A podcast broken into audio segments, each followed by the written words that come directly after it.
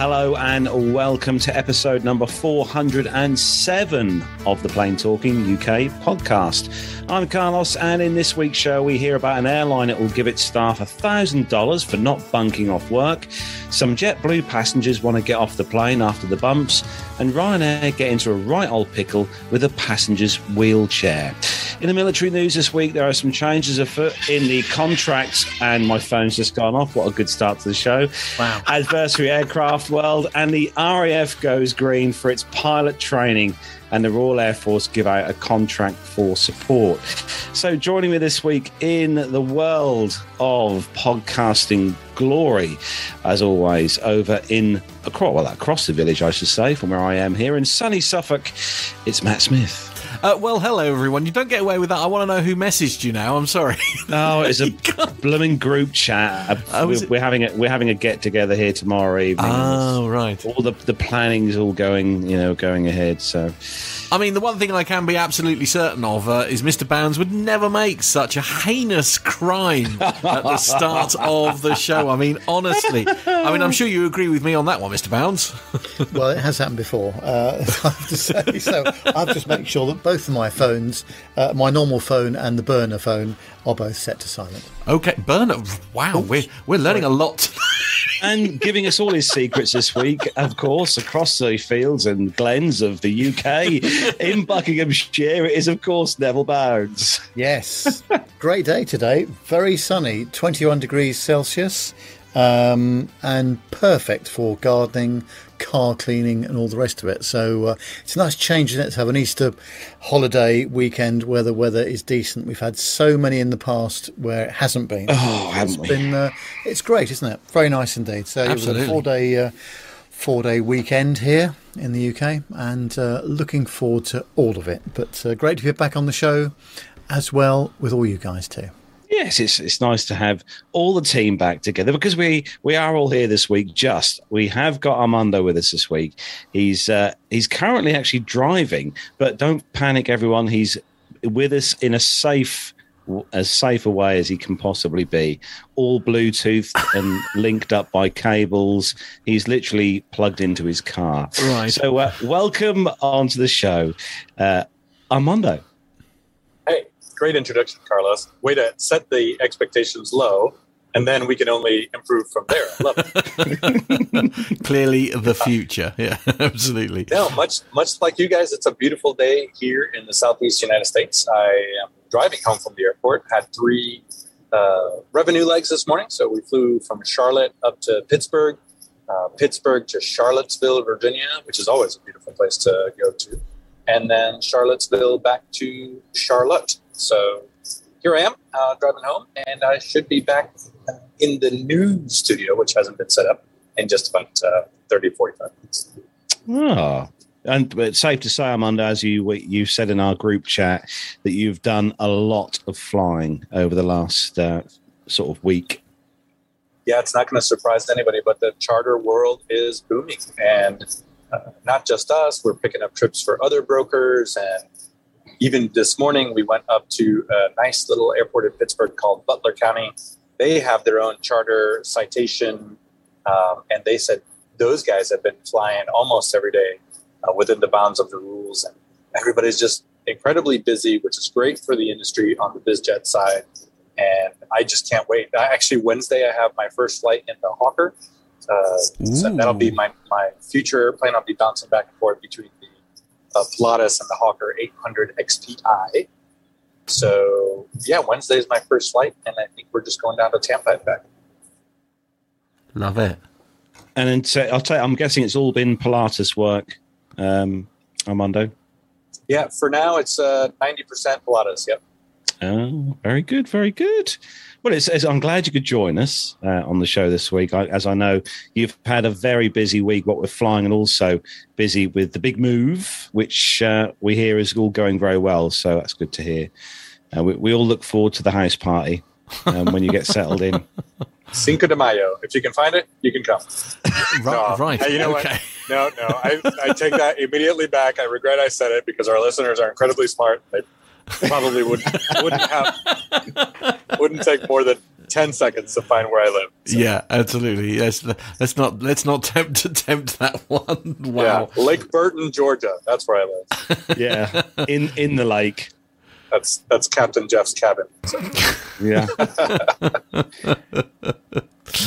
so uh, let's uh, let's uh, let's move on with the show. While we've got uh, Armando, obviously his signal will stay true the whole time he's with us on the phone because unlike in the UK here you tend to get a lot better um, quality of 4G signal over in the uh, over in the US but uh, we have got some uh, special uh, housekeeping to do at the top of the show as always. And uh, it's a special thank you to a, a, a damn good bunch of people, isn't it, Mr. Bounds? Certainly is, yes. And of course, this is the uh, time of the month where we talk about uh, thanking all of our Patreon and PayPal donators. And this month, uh, it is from uh, Dirk S., Sasha Beer, Stephen Ivy, Nick Codling, Luis Cachares, Alan White, Stephen Howland, Tanya Wyman, Megan Carrion, Jacob Darlington Brown, Nicholas Hewitt, Masha, Owen, uh, Ruben Wells, Neil Lamworn, Graham Haley,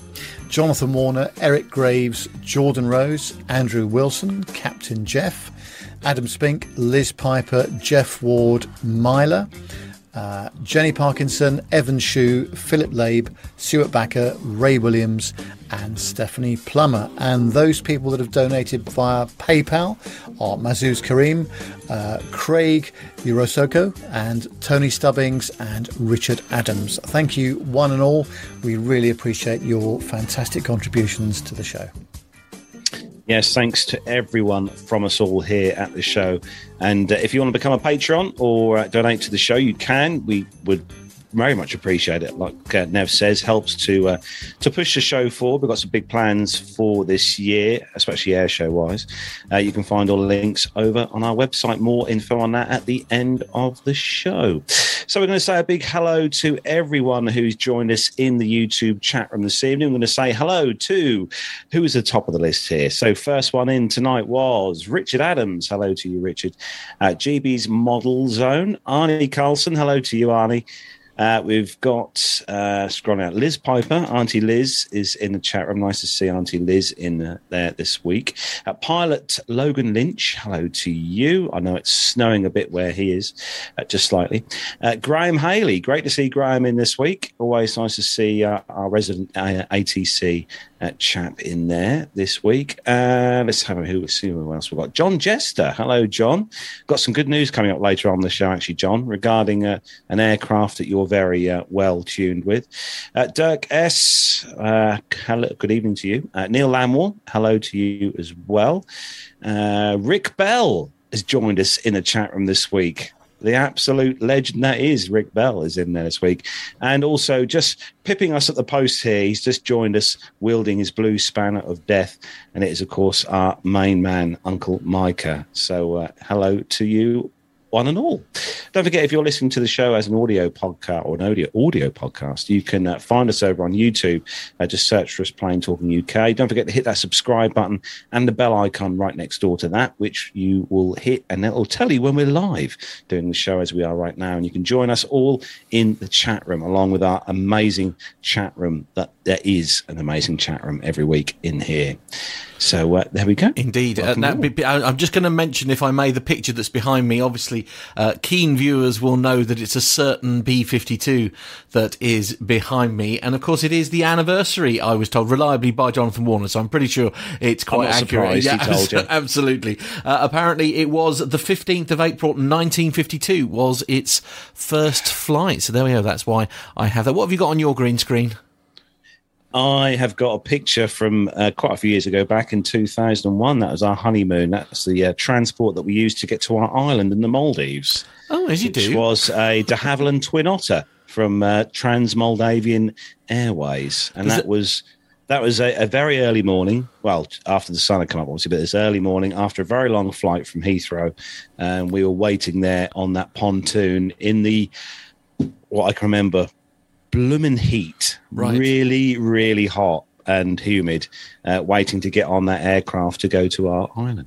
Uh, indeed, and uh, is anybody else buying the fact that that's probably the thing he was most excited about? Never, never mind. He was, never mind. He was on his honeymoon. He's more excited about that aircraft. Trust, trust me, Matt. When, when we booked that, when we booked that honeymoon, and we had the option, Yeah. would you like a, would you like a speedboat transfer or an air, or a um a, plane transfer? Right, okay. And, and Gemma went, uh, well, I'll go for the speedboat because it's probably a much more cost effective way of doing it. And you went, no, Well, no.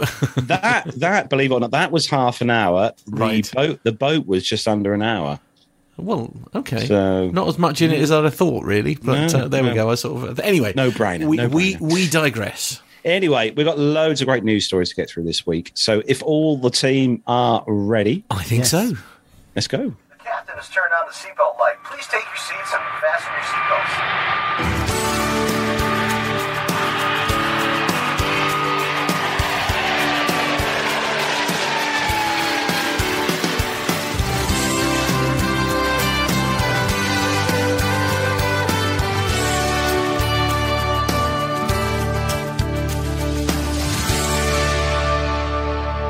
So the first news story for the commercial segment this week comes to us from simpleflying.com, dailymail.co.uk, and the mirror.co.uk.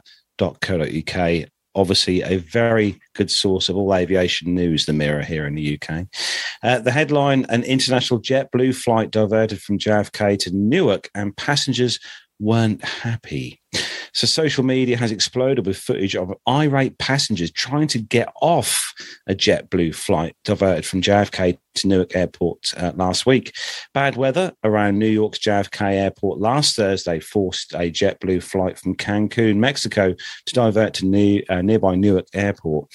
Uh, the three hour and 15 minute flight, or one and a half thousand mile journey, uh, from New York was uneventful until it approached New York's JFK airport. Stormy weather caused uh, four missed approaches or four missed landings before the pilots decided to divert to Newark. Four?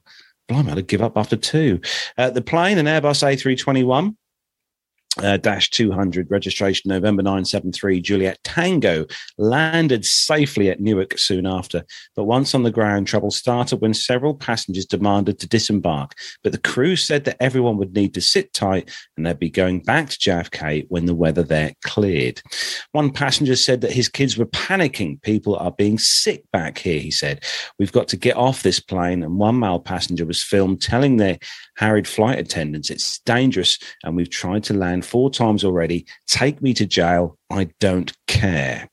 The footage showed several passengers clearly keen to get off the aircraft while it was on the ground in Newark, and flight attendants who had no control over disembarkation decisions doing a sterling job of keeping things under control, while some passengers were agitated. None physically or verbally threatened any of the JetBlue crew. Uh, JetBlue crew flight attendants were filmed calmly asking passengers to settle and sit down. So JetBlue confirmed the diversion to Newark was weather related, and they said that the safety of their customers, as they always say, and crew members is our first priority, and our pilots are well trained to manage severe weather. On April 7th, Flight 1852, with service from Cancun to JFK, diverted to Newark due to severe weather over JFK, the spokesperson said from JetBlue. The aircraft remained on the ground for 60 minutes, and once it was safe to do so, departed again for JFK, where it landed, and customers on this international flight could properly clear US customs and immigration. No injuries were reported, and they apologized for the inconvenience this weather related diversion created. By the time passengers were allowed off the aircraft, they'd been on it for seven hours. And JetBlue offered passengers a far, uh, 50 a fifty dollar um, compensation voucher. Hmm. Marvellous. I mean, it doesn't seem like a lot. Um, I, I've got a few questions. Oh. four times. Now, um, why not?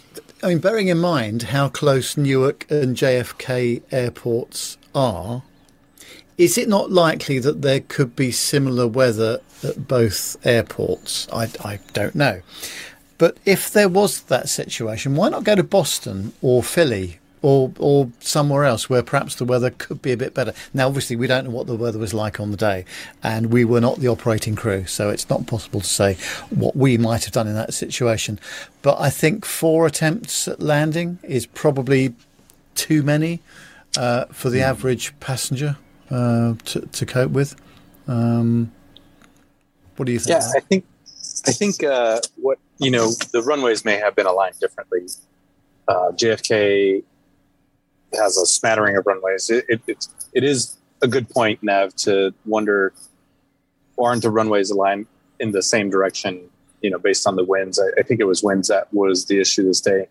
Um, but I, I also understand where the crew is coming from. Customs uh, having an international flight like this is is difficult to coordinate logistically, and it was probably not feasible to just let them out because once you let them out, they're out there.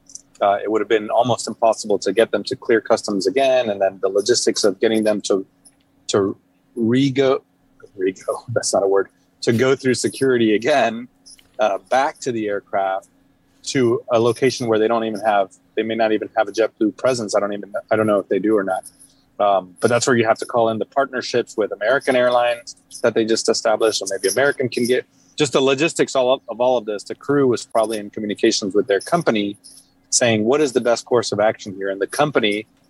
Of course, they're not there on the airplane with these irate passengers. It, they deem, hey, keep them on the airplane, and and for for the ease of logistics, which of course doesn't get translated to a customer that's that's irate or doesn't understand the process, is is not a, an acceptable answer to that. But I, I actually just feel for the crew, and as we always say, especially for the cabin crew, who is the face of the company, and they're the ones that had to do with these passengers and, and trying to explain this information. Actually, it's a good point because it was coming from Cancun. I mean, if it if that had been a you know domestic flight, mm. the options would have been far greater, I guess. But coming from uh, Mexico, as they were uh, with clearances and all the rest of it, that yeah, that kind of starts to add into the difficulty, doesn't it? Yeah, I get that. So, so uh, complete. Uh, as I say, forgive my naivety here. I've been very lucky. I have been to New York, and it was Newark that we flew into rather than JFK Airport. Uh, now, my understanding is they are they are very very close together to each other. I mean, is there is there a reason why the flight couldn't have just terminated there, other than the logistics of of the aeroplane being in the wrong place because if they're not that far away, we're, you know, we're, we're essentially talking a glorified bus ride, aren't we? Back to um, JFK where people could then pick up their their cars or whatever it was that was at the airport, or, or, or have I missed something? Yeah, it would have had to. Uh, that would have been incumbent upon JetBlue to get those passengers to where they're supposed to go, um, which is back to JFK. That, that, I'm sure that was an option. I'm sure that was an right. option that the company entertained and that the crew said, "Hey, can we just can we just end the flight here and let these guys yeah um, off?" But um, yeah, in that case, I you know again the company kind of dictates a lot of this once they're on the once they're on the ground. You know the, the, the pilots and the cabin crew have a lot of say in the air. Once that aircraft is on the ground and safely on the ground, it's uh, it, it all turns over to, to corporate and yes. dispatch defers, the operations department. Defers to the company, essentially. Yeah. Yeah. yeah. Okay. Mm. Fair enough. So, moving on to the next story. So, from one heap of passengers discontent to another passenger's discontent with this next story, Matt. Indeed. Uh, story number two, as always, is a Ryanair story, as you might imagine. And the headline is Disabled Man kicked off Ryanair flight as a wheelchair could ruin plane. I suspect that we're going to read a story here which is going to be packed full of inaccuracies and probably incorrect statements here. Uh, but we'll brace ourselves uh, anyway, because uh, I, I have I, uh, I, I, I don't believe the headline, if I'm honest with you. But uh, let's learn together, shall we? Uh, a disabled man claims he was kicked off a Ryanair flight after being told his electric wheelchair could ruin the plane. Noah Cunningham from Southport was set to fly to Rome from Liverpool St John uh, John Lennon Airport on Thursday, the 8th of April, with his brother and two carers with the money he'd saved from his 18th birthday. But Mum Vicky said Noah had his dream taken away away in such a humiliating way when staff decided his electric wheelchair wouldn't fit after he'd already boarded the plane. Vicky said Noah, who has Duchenne's uh, muscular dystrophy, a progressive muscle wasting condition, had provided the exact measurements of his wheelchair to the airline in advance of his trip and was not informed there was anything wrong with the measurements provided. Uh, Ryanair said incorrect dimensions had been provided and the wheelchair exceeded the maximum dimensions to safely load onto the plane. Vicky said Noah had obtained letters from his GP and hospital ahead of travelling, which explained the medical equipment he needed with him on the flight, including two ventilators, a suction machine, and a feeding pump. Vicky said Noah was also sent a waiver form filled in by Ryanair assistance team, which he was asked to show at the airport to waiver the cost of carrying his medical equipment on board with him. However, Vicky said Noah first encountered problems when he arrived at the Ryanair check-in desk on Thursday, where staff said they didn't know what the waiver form was and asked him to pay more than seventy pounds to make his to take his medical supplies on board. Vicky said it was at this point a staff member approached one of Noah's carers and uh, asked for help in getting the wheelchair on the plane. They came up and said, "We can't get the wheelchair uh, on. You're going to have to come and help." Uh, Vicky said both Noah's carers tried to get the wheelchair onto the plane by dismantling the headrest, and they were still experiencing difficulties when she claimed the pilot got off the plane and approached them. She said, the pilot said, you're going to ruin my plane. You're not putting that on. At that point, they'd broken the wheelchair, the control. Uh, you have to push him in. You'd have to push him in it now. All the passengers had been sitting on the plane, um, uh, on the plane for an hour and they were fed up as you can imagine. Staff came on board and said to Noah, you'll have to, t- to get off. We can't get your wheelchair on. They had to lift him off and away in front of everyone. Uh, Vicky said the situation is an example of this discrimination people with disabilities face on a daily basis. She said Noah was left with no other option but to return home with his carers after the ordeal and has now lost all of his birthday money which he spent on the flights, accommodation, transport, and trips in Rome. The airline told the Echo, as a gesture of goodwill, Ryanair has provided a full run r- refund to this passenger. Of course, uh, the harsh reality there, of course, is the ironically the the flight was probably the cheapest part of that particular trip. Um, I mean, I, I, I, however you, uh, I mean, Ryanair don't really do PR disasters, do they? They don't sort of, they don't acknowledge them or, or anything like this. But I, I can't help but feel that that something's not quite right there. I, I, I do struggle to accept the argument that the measurements provided were incorrect. Um, I can't imagine that that would, you know, I don't know. I don't know. Uh, uh, something doesn't feel right here. I, as I say, I, I, feel like we don't have all of the information we need. I, have seen this before when I've when I've travelled with Ryanair. Funnily mm. enough, to to Malta when when a passenger's got on in their own wheelchair. Yeah. But then all they do is they obviously hey, they have crew or, or assistance staff that help the passenger into to an actual seat on the aircraft. Yeah and then the wheelchair itself is then taken off because obviously you can't have the wheelchair on uh, uh no. uh, in the cabin, and it's taken off the aircraft and and obviously stored in the uh, yeah. hold underneath. Mm. So quite what exactly happened here, I don't know, but yeah. you know. Because the, the, way the story goes is as if they, or, or the, possibly the passenger was expecting to be to stay in the, in the um, in the wheelchair whilst on you know whilst on board the aircraft, which obviously we know we you can't do. But yeah, I must admit it does look a bit too wide to even because the picture that I'm looking at here obviously it does look wide un- underneath the um, underneath the plane. Um, is that the only? Is that the? I don't know enough. Um, is that the only part that you know? The only bit that you could put the wheelchair in in terms of um, it looks like underneath. it's the forward hold, doesn't it? yeah, the right hand side of the aircraft, from what I can. Yeah. Or is it actually? Uh, yes, it is. Yes, because that's where the nose wheel is, isn't it? So mm. yeah. mm.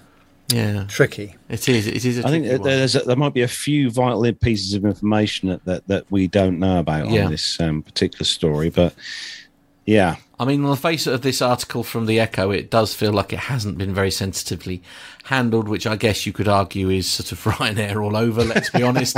Um, but um, I, I, as I say, I feel really sorry for this guy who was looking forward to, you know, the trip of his dreams. Um, mm. And you know, I've been very lucky to go to Rome, and obviously, I mean, I was very lucky because, of course, uh, when I went, um, you know, I sort of went with my best friend, and we uh, we had an incredible guide to show us Rome, um, which is uh, something that's very much not to be sneezed at. So I, I, I am uh, bitterly sad that this this poor guy didn't get. I, I will say on, on this particular story though that uh, the, the, few times that we took uh, my grandfather to to Malta before he passed a few years ago, mm. we flew with EasyJet, and that and the service they gave because obviously he had to come on with a wheelchair was absolutely yeah. fantastic. Yeah yeah. was I, absolutely fantastic. To be, uh, uh, again, to be fair, I mean, I've done a couple of Ryanair flights with Mum, obviously, because she has the same sort of thing where we have to have a, a wheelchair to get her on, mm. on board and stuff. And I have to say, uh, it's not usually the airline directly that is providing that care; they're merely paying for it.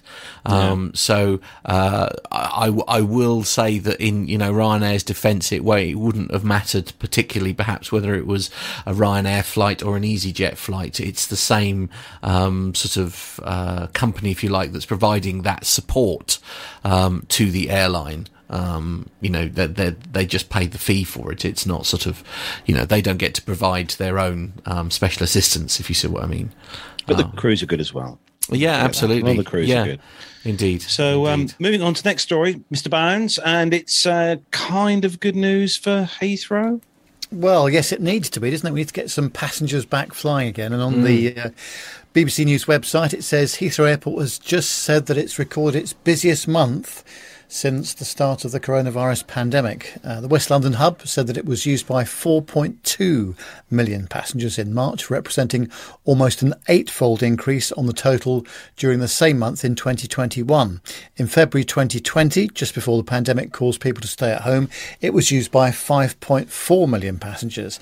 Uh, demand was driven by uh, outbound leisure travel at weekends and during the school holidays, the airport said. A spike in coronavirus related staff absences, however, combined with difficulties finding and passing security checks for new recruits, means that the aviation sector has struggled to cope with the number of people flying in recent weeks. Heathrow admitted resources are stretched, but described how it was working closely with airlines and ground handlers to make sure this increase in demand can be met whilst keeping passengers safe. Uh, Chief Executive of Heathrow Airport, John Holland Kaye, said it's fantastic to see the airport coming back to life after two years. I want to thank all the team at Heathrow, uh, colleagues, for working together to serve our passengers. Everyone at Heathrow is doing everything we can to make sure passengers get on their way as smoothly and as safely as possible. The rise in passengers was attributed to the government's removal of all coronavirus travel restrictions, and Heathrow warned that there was congestion in check in areas at peak times, as half of global markets still require passengers to pass coronavirus checks, such as testing and vaccination status. Departing passengers are advised to check with their airline to confirm when they should arrive at the airport, and it added that other airport processes are currently working working to plan. The airport said that it was working with Border Force to ensure sufficient levels of resource are in place to cope with a large number of, of passengers returning to the UK over the next couple of weeks. Meanwhile, new figures show that the West London Hub Airport slipped from being the second busiest airport for international travel before the pandemic to number seven in 2021. Airports Council International said that Heathrow was used by 17.6 million international passengers last year, which was down 77% on the total for 2019. Uh, Dubai maintained its spot at the top of these rankings. Well, um, yes, it is a lot busier at Heathrow. I can confirm that, having been through it a few times yeah. in the last couple of weeks. Um, from what I can see, all of the staff are doing a tremendous job trying to get people on their way. Um, but as the article suggests, um, because a lot of the destinations still have restrictions, um, and therefore passengers are taking some time to be processed because of that. But some of the European legs and certainly the domestic legs, there's there's no such restriction now. So it's going to get better. But of course, this is the bank holiday Easter weekend, where where it is a busy time. Um, but I, I think, um, despite some of the things that I've seen on social media, um, all the staff are really trying their best. But of course, they're restricted by the, the throughput, you know, by the number of people they can physically process through the system at any one time, and bearing in mind that there's been a lot of staff shortage because of coronavirus themselves. Yeah. So you know they're they're not back at full capacity. But um, yeah, it's it's good to see that the airport is uh, is a lot busier. That's for sure. Dirk S in the chat room, Nev, says London Heathrow's months could have been even busier if BA didn't screw up operations on a regular basis. Well, yes, they've had some IT challenges, haven't they? That's one way of putting it. If, if you're expecting me to fully defend all of that, then you're slightly mistaken. No, indeed. Um, but yes, there's there's been some, you know, there's been several uh, instances of, of that kind of stuff going on, and that's made it even more challenging um, when you've got baggage handling difficulties and all sorts of stuff, or, or operational difficulties. That that is not not great, is it? no. I'll tell you what, I will say one thing before we move on, though. You know, I know the the, the virus is still with us, and and Is stuff it? and yeah, I know, and stuff is still a bit crazy and that. But I tell you what, it's so good to, to hear stories where things are, are starting to be busy, because obviously airports that are busy need staff, and you know people are, uh, are, are, are hopefully getting their jobs back and um, being able to work again, doing what they love. So, which is always good news, I think, personally. So you need to move on. And I've Oh, just on. just one other thing I was going to say about that. Of course, the problem has been because so many staff were furloughed or completely laid off at the beginning of this pandemic, getting people back quickly and Yes. security cleared and trained. This is not a switch that you can suddenly switch on. No. No, So no. uh, th- that's why there's, you know, longer term difficulty here as well. I think. And uh, Graham Haley says, Nev, apparently BA have a job for you, a PR job. Uh, yes, well, I'm available, obviously, uh, whenever they would like to uh, get in touch. I'll do it in my spare time. Of course, yeah, you have plenty of that, obviously. yeah. So the next story comes to us from AV Herald, and the headline: Virgin Australia Fokker 100 en route on December the 27th, 2021. Cabin and flight crew unwell in flight, possibly hypoxia. So this is an update on a uh, incident that happened uh, last year. So Virgin uh, Virgin Fokker 100 registration Victor Hotel Foxtrot November uniform performing flight VA 1896 from Newman, uh, Western Australia to Perth, Western Australia. Uh, with seven passengers and five crew was en route at flight level 340 when a flight attendant began to feel unwell and was treated with portable oxygen. The flight crew climbed the aircraft to flight level 350 and a few minutes later the other two flight attendants also felt unwell and told the flight crew they suspected hypoxia. The first officer also felt lightheaded and experienced slight nausea, and the flight crew donned their oxygen masks as a precaution and performed an emergency descent to flight level 100. The flight continued on to Perth for a safe landing, and the incapacitated flight attendant was taken to hospital. The aircraft remained on the ground for three days and 16 hours, and the ATSB opened an investigation uh, expected to conclude in the third quarter of 2022 into the occurrence. On April 13th, 2022, the ATSB reported they uh, that they had aborted the investigation, and the ATSB reasoned that the normal cabin altitude for the Fokker F100 at flight level 350 is 8,000 feet. The flight crew recalled that the cabin altitude reached around uh, 8,300 feet.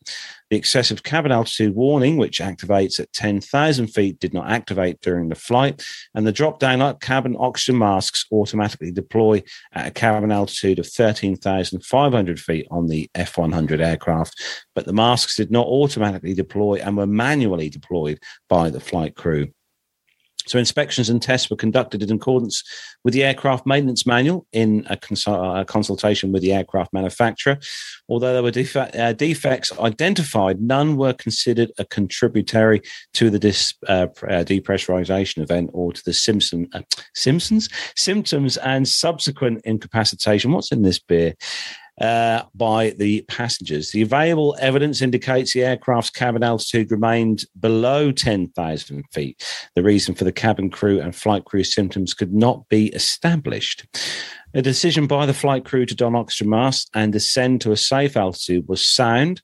If there's any doubt as to whether the flight crew's ability to operate the aircraft may be affected by a possible oxygen supply problem, the safest course of action uh, is to go onto oxygen as soon as possible, which, as we all know, the um, the flight deck crew have access to quite easily. But uh, yeah, something went slightly wrong here, don't you reckon, Nev, with uh, the pressurization? Uh, yeah, uh, and thank goodness it was identified quickly because um, hypoxia is is a very um, it's one of those things that you know can creep up on you and you don't even know it's happening, and then almost like it's too late, isn't it? Very like, dangerous situation. Mm. Um, so obviously this is all you know trained for uh, in in the, in the flight deck crew's training. But uh, yeah, to to get an oxygen mask on sharpish when this sort of thing happens is really really important. Um, uh, now, obviously, when when they got down to flight level 100, which is where um, it's possible to breathe properly again, that that's great. But you've got to identify these these problems quickly, and I think, um, irrespective of, of what else has gone on here, that the crew obviously have done the right thing, um, and they manually deployed the uh, oxygen masks because of the excessive cabin altitude that they were experiencing. Um, so uh, yeah, an interesting uh, interesting one, but thank goodness a uh, a safe outcome in the end. Do you remember this? Sounds similar in as such to um, Helios. Do you remember that Helios flight five two two? Nev? Yeah, absolutely. Mm. Yep, yeah. There's uh, definitely similarities there, although slightly different circumstances. Different circumstances, yeah, different ending, yeah. but um, yeah, that was uh, the similar kind of mm. issue. Yep. Um, with uh, hypoxia. So, so Matt, hello, who's got the next story, and we do love a story where the headline includes the word duct tapes. Oh no, Matt, what really? we got here? right, yes, okay. Uh, NDTV.com is the website that this story has come from, and the headline is US flight passenger who was duct taped to a seat faces record fine. Uh, this is a follow up from story 5 in episode 376. Did you look that up? Or did you have some help from from a certain producer? No, uh, producer John did did, did right. snip that right. snip okay. that one in there. Yeah, okay, all right then. A woman who was duct taped to a seat aboard an American Airlines flight has been issued a record fine. The Federal Aviation Administration, that's the FAA, of course, imposed an eighty-one thousand nine hundred and fifty dollar penalty against the unidentified woman who attacked the crew and tried to open the cabin door mid flight. The incident happened in July last year, but the FAA announced the fine on Friday after a detailed inquiry. This is the largest penalty handed out by the American aviation regulator to date. Uh, the woman was on a late f- night flight from Dallas to Charlotte in North Carolina on the 6th of July 2021 when she fell into the aisle, according to uh, the New York Post. She then threatened to hurt the crew member who tried to help her, the FAA said. The Post also reported the woman even bit a flight attendant as she lunged forward to open the front boarding door as the flight was on cruising altitude. it, qu- it quoted an airline spokesperson as saying that she was restrained for the safety and security of other customers and crew. Uh, the Daily Mail, which also reached out to American Airlines, reported that the woman managed to spit at, headbutt, bite, and kick the crew despite being restrained in uh, flex cuffs. Uh, she was then bound to a seat with her mouth and torso wrapped in uh, duct tape. The woman was taken to hospital after the flight landed in Charlotte. Quite. Oh, Nev's got the tape out ready.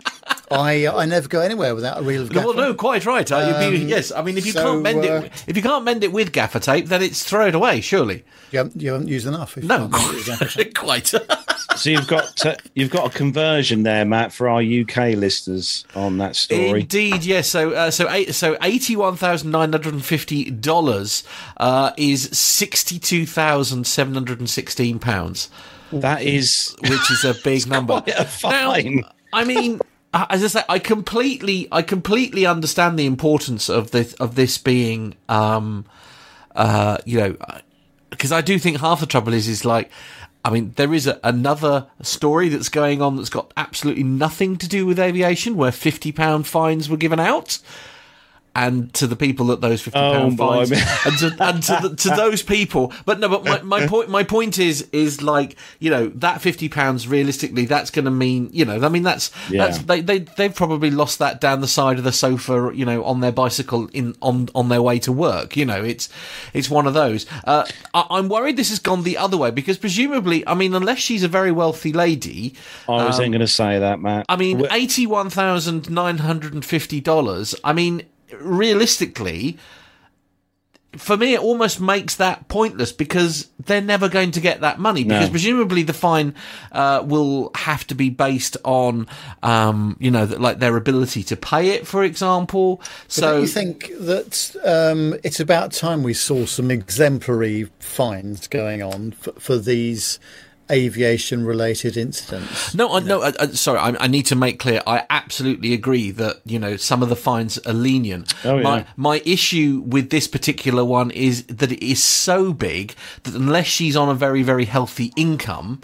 I I don't see how she's going to be able to pay for it, and is probably going to end up paying like the equivalent of five dollars a week until she like you know retires or so. Do you know what I mean? That that's the thing that I'm worried about. In you know, i- i- in reality, it's not going to cause the hardship that it probably should because it's so big. Because you, you, you can't give somebody a fine that they can't afford to pay because there's no point. yeah, John. Do you John understand Jester what says- I'm getting at? As I say, John Jester in the chat room um, makes two comments. Yeah. Uh, first one, he says, uh, "Good on them for finally making it hurt to act badly on an aircraft." And he's also saying, John Jester's also saying that they will take cars, houses, and all the money in the bank. Oh, okay. All right. No, fair enough. But he, like, but you're right in what you're saying, though. I do you do I honestly see her paying back eighty one thousand nine hundred fifty dollars? No, I don't. You know, Not unless she's incredibly rich. Yeah, indeed. So- You know, I mean, if so, if I was to be given a one thousand pound fine, for example, that would probably hurt me an awful lot more than Mm. it might do someone else. Do, you- do you see what I mean? I, I, it's, it's almost like I feel it needs to be means tested. Um, anyway, perhaps that's uh, perhaps I'm I'm I'm Mm. But it's, a, misreading the it's, a, situation. it's one of those topics of discussion that we could we could have a damn good Yeah. chew on for a while. But um, I, I think there should be a different, you know, like as I say, th- this is a, a, a beyond heinous crime. I mean, and what that poor crew had to deal with, if you like, to put up with, and you know, realistically, the chances of them opening that door up, w you know, is Nev sh- Nev should have been there with his, his well, tape. yes, yeah, or taser, I think is the other thing. But uh, anyway, uh, anyway, we could go, we could go on, I suppose. Talking But, of uh, Nev, yes, you've got the next story, Nev, all uh, about triple sevens and seven eight sevens. Uh, Just finally on on the previous story. Oh, yeah, go on. uh, The, the passengers should know it is not possible to open a door yeah. Oh, God. cruising altitude. Obviously, Well, this is it. But yeah, but I suppose I mean, unless somebody sat down and explained that to you, and you're a passenger who's near that door, you, you know, I mean, we would know that that's not possible. I didn't until we were talking about this story originally, you know, a few weeks ago. Um, but um, you know, perhaps you know, Mr. Joe Blogg sitting in that front row because they haven't listened to Plane Talking UK, which is clearly their mistake. Uh, that you know, they wouldn't necessarily know that it's not possible to open that door from the inside. Do you know what I mean? So they, there would have been a lot of panicked other passengers when that's all going on. no, that's a reasonable point. Yeah. Yeah. have you have you seen uh, Dirk's um, comment in the chat room, uh, Mr. Bounds? His latest comment there. Uh, yes, I have. Yes, and uh, he, he says uh, in Switzerland they regularly base fines on the income. So in fact, uh, it is means tested. yeah, I like the sound and in fact, a colleague of mine, um, I'm not going to say who it was or who he works for, but uh, he was um, doing, I think it was, we'll say it was 70 miles an hour in a 50 uh, mile an hour limit Yeah. area. And the area of the country where he lives, um, it is being means tested now. Being quite Yeah. a wealthy chap, uh, he had a fine of £850 See that that as I say that makes for sense doing to me. 20 miles an hour over the odds. Yeah. Now, if we're now getting into that kind of area, Hmm. uh, when applying to airline behaviour or potential diversions or injury Yeah. to crew, you know, whatever it is. I agree. I agree. And but that, could that, start to get interesting, couldn't that it? well exactly. But that's going to be more of a deterrent. Yeah. To someone like you know, to, to to anyone like that is because it's like you know, it's big enough that you you know you can't get out of paying it, but Hmm. it's it's not so big that it's like so insurmountable that you don't almost take it seriously. Yes, exactly. Anyway, sorry. Yes, I digress. So Nev, next Oh, we next got a bit story. heated there. I know, I know, I know. We're having, we're having, it's like we're having a discussion and everything. It's like it's It like make, makes makes for damn good listening. It's like we're boys. it's like we're grown ups. Honestly, it's quite I know. scary. Yeah. well done, Nev. Yes, B- battled well. Uh, right, on Flight Global. Uh, this is an interesting one. Uh, pilots of 777s and 787s warned of uh, uh, over pitch guidance modes uh, slip before takeoff. Uh, US safety authorities have cautioned Boeing 777 and 787 operators over a potential mode confusion during takeoff, which can result in the aircraft departing with the wrong pitch control guidance. Sorry, my screen's just frozen there briefly. Um, incidents have been recorded in which the altitude hold mode of the autopilot flight director system had been erroneously engaged before takeoff. While the US FAA has not identified the specific operators involved, it says the result in one case was an unusually low initial climb rate, whilst another instance trigger, do, triggered don't sink alerts from the uh, aircraft's ground proximity war- warning system. Analysis of the incidents, it says, found that the wrong pitch mode had been activated without the crew's recognition before departure. Once airborne, the crews pressed the takeoff go around switch to restore proper pitch guidance. The FAA says that the default roll and pitch mode when the flight director is initially turned on is takeoff and go around, uh, but this pitch mode can accidentally be switched to altitude hold in several ways on both the 777 and the 787. These include inadvertently selecting the altitude hold switch on the mode control panel or selecting the flight level change or vertical speed switches when the selected altitude is within 20 feet of the barometric altitude. The FAA has also highlighted other particular combinations of actions unique to each aircraft type which can cause the transition during realignment of air data inertial reference systems on the 777, for example. If the aircraft is in altitude hold mode on the ground, pressing the takeoff go around switch will have no effect on the pitch mode or guidance. Should the aircraft depart in this mode and the selected altitude on the mode control panel is close to the displayed barometric altitude, the flight director will issue nose down pitch guidance just after becoming airborne. Whilst altitude hold latching and takeoff go around behaviours are described in the Boeing Flight Crew Operations Manual, this specific scenario is not explicitly described, said the FAA in a special airworthiness bulletin. It's apparent that this system behaviour may not be known to all pilots of these aircraft. Boeing issued an operator message on the 4th of March in reference to the matter, including procedures to restore the correct takeoff go around mode whilst on the ground. The FAA says operators of the twin jet models should notify crews of the issues and incorporate actions outlined at the earliest opportunity. It adds that crew should maintain situational awareness to ensure that aircraft uh, the aircraft is operating in the correct mode for any specific phase of flight. Analysis is underway to assess the altitude hold and takeoff go around logic in other Boeing aircraft, including the 757, 767, 747 400, and 747 8. The FAA says no similar events have been recorded on these types to date. I'll have to try this on the sim. Uh, yes. Interesting, isn't it? I mean, the 777 and, um, well, 787 has been around for quite a long time now. Uh, interesting that this has not been picked up before, bearing in mind the number of operators of the 777 at least um, around the world. It's almost a bit Yeah. worrying. Dirk was uh, saying in the chat room actually uh, was that the Emirates triple seven incident, and yeah, that was um, that was the triple seven dash three hundred. Um, that was um, I forget what date that was now. That was flying from Dubai to Washington, Dulles.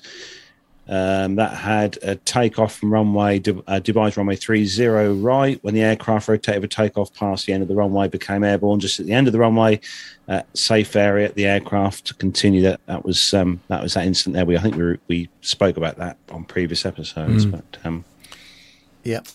yeah Indeed. I'll have to I'll have to try that I'm gonna I'm gonna I'm having a I'm having a day on the uh, sim on Sunday so I'll, Are you? I'll try that on a seven three bear in mind not a triple seven but Yeah. Anyway, uh, next next story. Videos to come.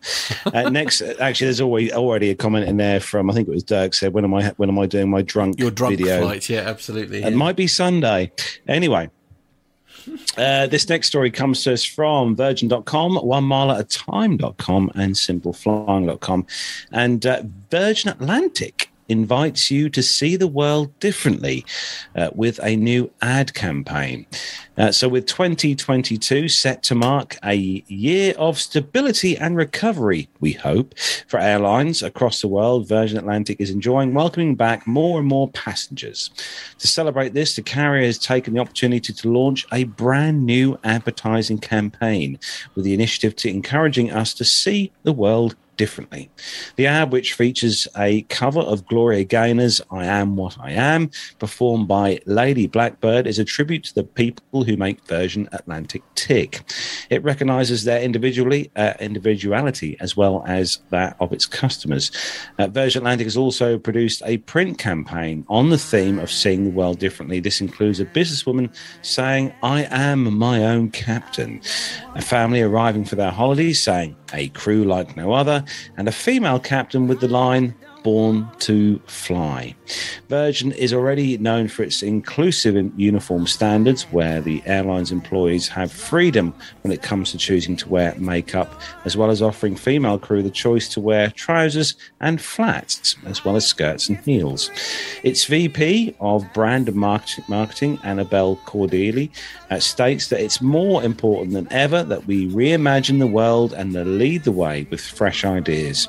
Virgin Atlantic is uniquely placed to do this because of the rich individuality of our people and our customers. After two very challenging years when life has been on pause, it's time to see the world differently. Virgin said the new campaign is a colourful celebration of the diversity of the world around us, of loving every inch yourself and taking pride in what makes you special. Everyone's welcome on board with Virgin Atlantic. You can be wonderfully unapologetic yourself. So That's nice. There we go. it? Yeah, I like that a lot. Yeah, they've got, I mean, they are they are they are very good. I've flown with Virgin a few times now, and um, obviously we, we all know a uh, a famous Virgin Atlantic captain Do we? who, who does a does, does another podcast, Does he? and uh, Oh. yeah. And I, I will say that Virgin have all, they have always done it right, especially with their um, their crew. Their crews are always very very uh, bubbly and uh, good. So yeah, and uh, hopefully Armando will be back with us soon. I think he's Those uh, are the rumours. as the rumours. anyway, next story, and uh, blimey, have I got this one as well? Oh, I'm very lucky, aren't I? Uh, this uh, is a story, especially for John Jester, uh, because John is uh, our resident 747 pilot. And uh, this one's regarding UPS. This comes to us from flyingmag.com. UPS has received its delivery of its last Boeing 747. With delivery of UPS uh, final 747 8F order, Boeing uh, is closing in on the end of production for the historic jetliner that changed aviation forever.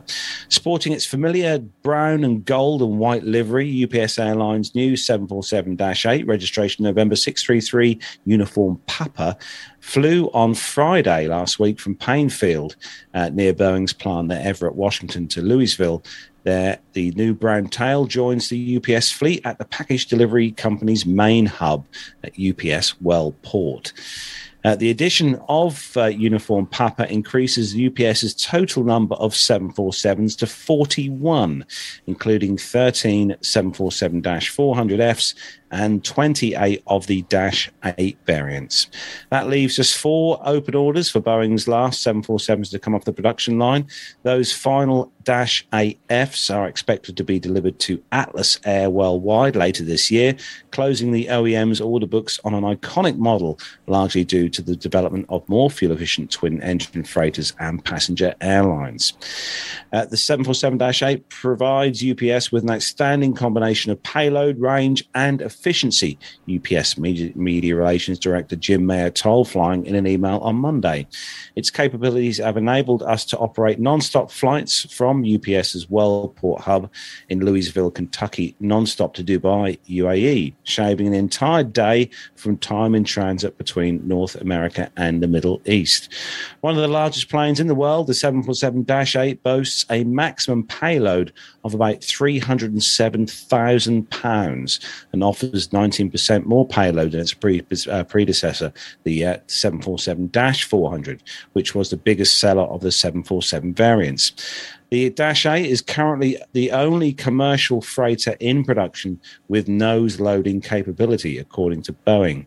And production of the passenger variant of the 747 8 ended in 2017 after Korean Air became the final commercial uh, passenger airline customer to receive delivery of four Dash 8s and an, ident- an, identified customer took delivery of the final passenger Dash 8 in November last year. Now, we know, I think it's the Dash 8 Nev that uh, two of those are being used for the new um, uh, Air Force One. Uh, yes, that's my understanding. Yes. Yeah. Yeah. yeah absolutely. Yeah. Yeah, I expect uh, Armando would probably know more about that than uh, than mm. we do. Yes. I think he's uh, he's going to be back with us soon, hopefully. But yes. Yeah, oh, it's just, just, a couple of uh, stop press news. Oh, uh, okay. Just, come in. Um, you know our chum uh, Rory Auskerry, the yes. helicopter pilot, uh, and his excellent channel Rory on Air. Mm. Oh yes, on YouTube. Yeah. Uh, on his Facebook page, he says, uh, Today I passed the biggest test of my flying career so far, the multi engined instrument rating. I'm absolutely thrilled it's been, as it's been a challenging couple of months doing ground school, 40 hours in the simulator, my first multi engine type rating, and now the multi engine IRH skill test. The next step is to land myself a job, pun intended. Isn't that great news? oh, well done, Love Rory. That. Yeah, yeah, well yeah. done. Yeah, congratulations. Good on you, Rory. Yeah, well yeah. done, sir. That's fantastic news to hear. And he has worked so hard on all this, I know. So mm. uh, it's it's fantastic to Especially hear. with a young uh, family as well. It's, yeah. you know, yes. that requires a very understanding wife, doesn't it? Very much so. so, uh, no, good for you, sir. And yeah. let's have you back on the show uh, soon and we can. Absolutely, we can talk, talk, talk more about it. If he gets time. Yeah. Well, yeah. Can, that's going to be the issue, isn't it? Trying to squeeze, squeeze us in, I think, into his hectic schedule. Oh, oh good news news. Good news. Well done, yeah, Rory. Congratulations. And a great YouTube channel as well. If you don't already um, yes, follow yeah. him on there, yeah, check him out. Definitely. So Matt, you've got yes. next story, and uh, it's it's a special one for those who uh, who like to bunk off work, and for bunk for us uh, for the listeners in the US, bunk means to um, skive, skive, or to be lazy at work. Just be lazy yeah, and not yeah, turn yeah. up to okay. work. Yeah, yeah. All right, uh, simpleflying.com is that correct? Am I, am I, on the right one? It is. Yeah. Okay, simpleflying.com is the website, and the headline is JetBlue fo- floats $1,000 bonus for flight attendants not to call in sick. JetBlue is now offering full-time flight attendants a $1,000 bonus if they don't call out until if they don't call out until May the 31st. According to a company message, flight attendants at JetBlue Airways will be offered a $1,000 bonus if they don't call in sick between April the 8th and the 31st of May.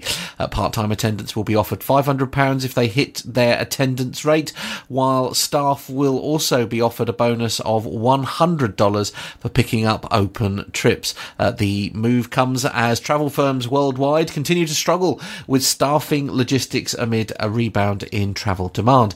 The bonus scheme comes as JetBlue and other and other American carriers are trying to boost network capa- uh, capacity in uh, to deal with a rebound in air travel demand. The airline has recruited more than 2,300 staff this year, but staffing issues have persisted and have even caused flight cancellations at time. Last week, uh, JetBlue, Blue, JetBlue, JetBlue, and and Spirit Airlines cancelled more than 500 flights in a two-day period, largely due to poor weather in Florida. But staffing issues exacerbated the situation.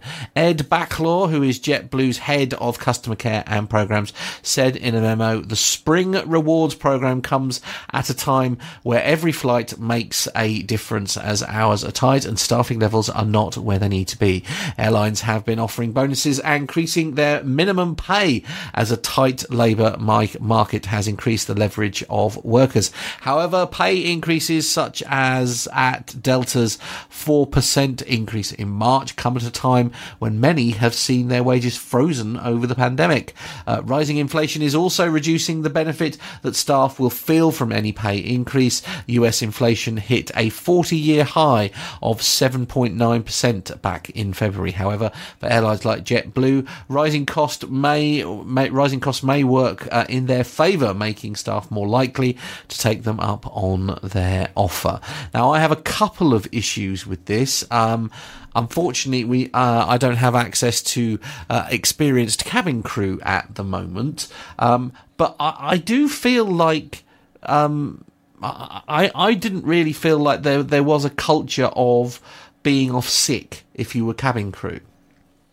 Um, which is sort of really my sort of concern there. And the the other element that I'm concerned about in this particular story is that it might make people come to work who aren't when who they're are, ill, who yeah. are genuinely yeah. not well, um, you know, and I don't I don't want to say that like the COVID word, but you oh God, I have but, to drink. No, I know, but if you've got if you've got a cold, for example, and uh, you you can have a co- you can you can have a cold and still test negative and then test positive in a few days. So if you're not wanting to phoning sick because you want this bonus and you then go on on an airplane and infect everybody else with, I mean, even a cold, it doesn't really matter what it is. That No. I'm I'm really worried that this. Um, you know, I don't Is it tax free?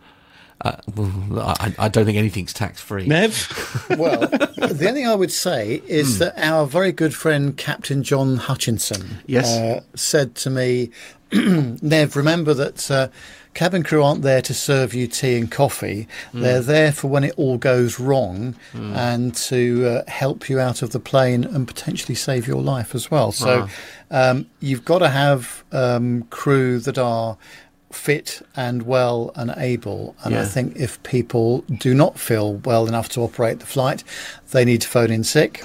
Um, Yeah. There's no two ways about that. Um, but I, I don't. I've not heard very many stories at all of people phoning in sick when they're not. Yeah, Um, indeed. V- very few, I would say.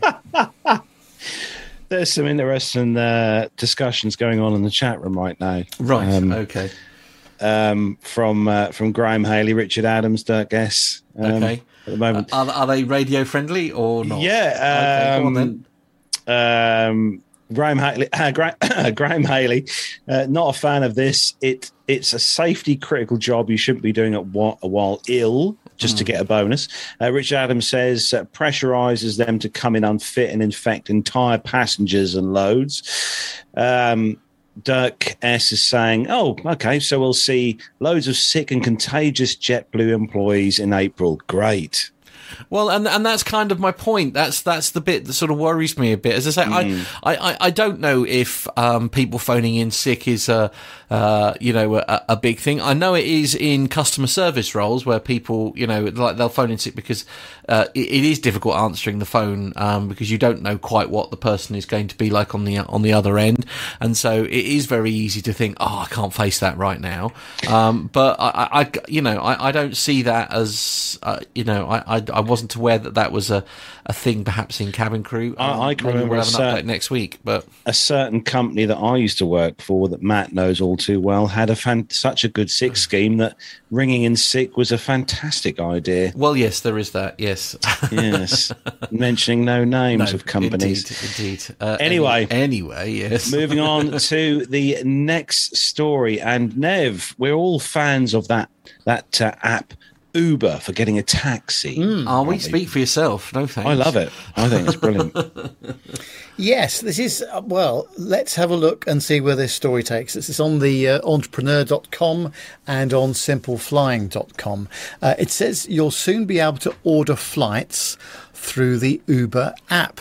The rideshare company announced on Wednesday it plans to become a super app, expanding beyond allowing users to hail cars and trucks to allowing users to book trains, planes, and buses in the its UK market by the end of the year in a pilot, pun intended, trial.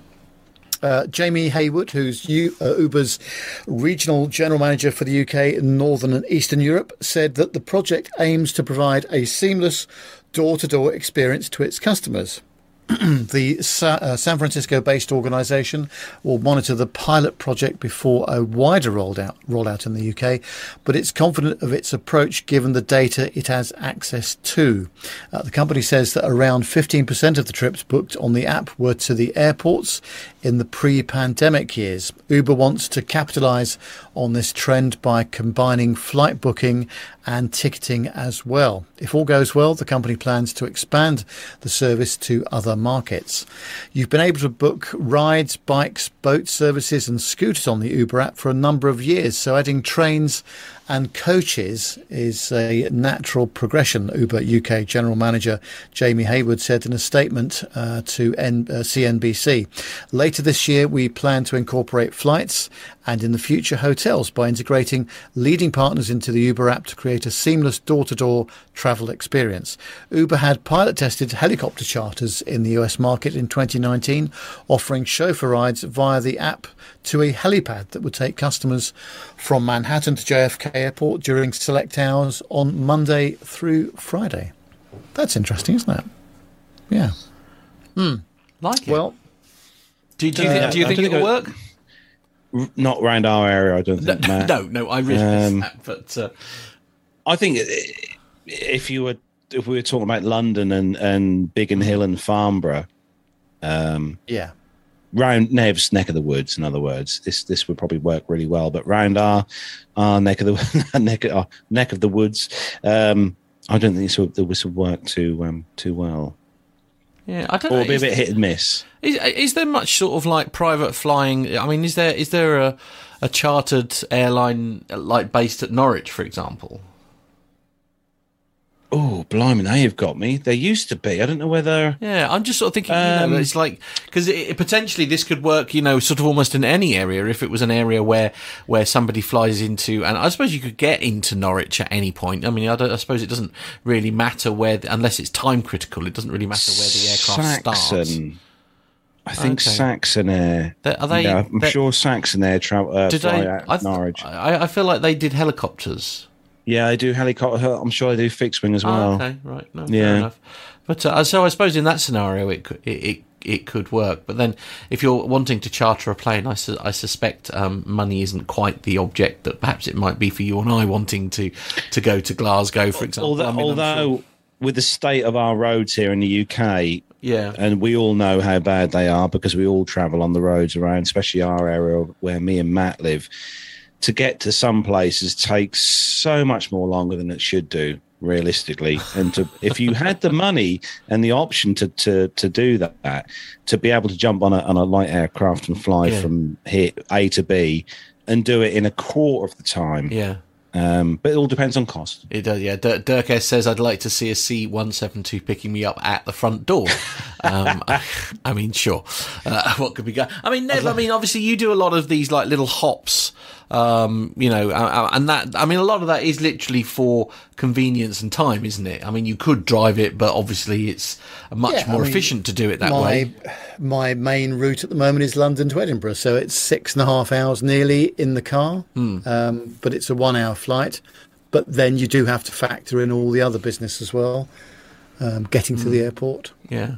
Deciding Yeah, how many bacon rolls I'm going to have. Of course, I mean these are very important decisions. Of course, I, I mean have they loaded the caviar on for me? All that kind of stuff. Of course, absolutely. Uh, these these are genuine things, and I suppose again, I, I mean, uh, be, because of uh, your close proximity to London, for example, uh, it's a lot easier and more cost effective for you to do it, say, from Heathrow, as an example, as where if we wanted to do the same thing, of course, it's a much bigger decision um, for us to make. In a perfect world, we obviously we go from Norwich, um, but it is an airport that is rather well known for uh, not having any kind of low cost alternative, if you like. If you wanted Oh, to go God, to, no. if you wanted to fly into Edinburgh or anything like that, then you know it's uh, it's sort of an interesting one. It's but a I mean- real, sh- you know, it's a real shame, isn't it? Because the obviously the airport does a lot of uh, maintenance. it uh, does. and all the It's a of very busy Um, airport.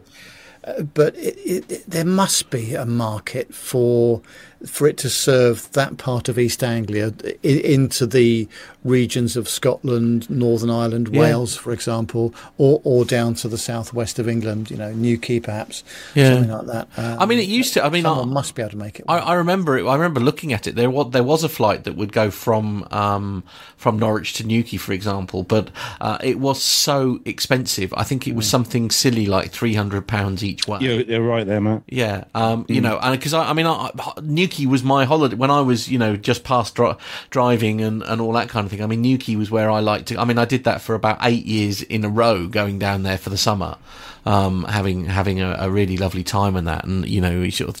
But it is that journey, isn't it? Because that A thirty, it doesn't matter what you do, you're just going to grind to a halt when you get to Stonehenge, and uh, you know, it doesn't seem to matter what time of day you do it. So we, we did look at it, um, and that's the thing, I suppose. Although um, um, long listeners to the show may remember uh, we had a chap by the name of Will Hayes who came on the show who does a Oh, lot yeah. of um, like flying and stuff like that and he does a lot of his flying out of Norwich because he does regular flights. And when he worked it out it was more it cost him I think I, I don't think it was it was only like 32 pounds more to go from Norwich directly, well, not directly, but obviously, I think it would go from uh, there to Schiphol and then on to where he needed to. Well, I think it's, um, I, I want to say, is it Boston? Uh, Boston, I think he has to go into, and Barbados is, off, is often the, the end location. Um, but he found that actually flying from Norwich, time wise, that it was far more valuable to him, um, you know, to, to fly from Norwich because you know, it's a much smaller airport. You haven't got anywhere near the the security rig rigor to get through, if you like. Only not the security's the same, but there aren't so many people trying to get through it. If you see what I mean. So you can Yeah. you can uh, you can do it in half the time. And he found that um, you know, so he does a lot of flying from Norwich to you know via Schiphol to to where it is he needs to end up in the world to do his job. Um, but um, so I suppose yeah, if you're doing stuff like that regularly, but uh, it's just you know, it's. Uh, I, I suppose we we quite like a drive, don't we? I don't know. I don't know what the answer is. I don't know. I don't know. Um, we haven't got Armando back. He's he's he's going to be back with us soon, hopefully. Uh, the end of the commercial. Uh, next story though is on the AI, AINonline.com, and UK charter booking platform focuses on empty legs.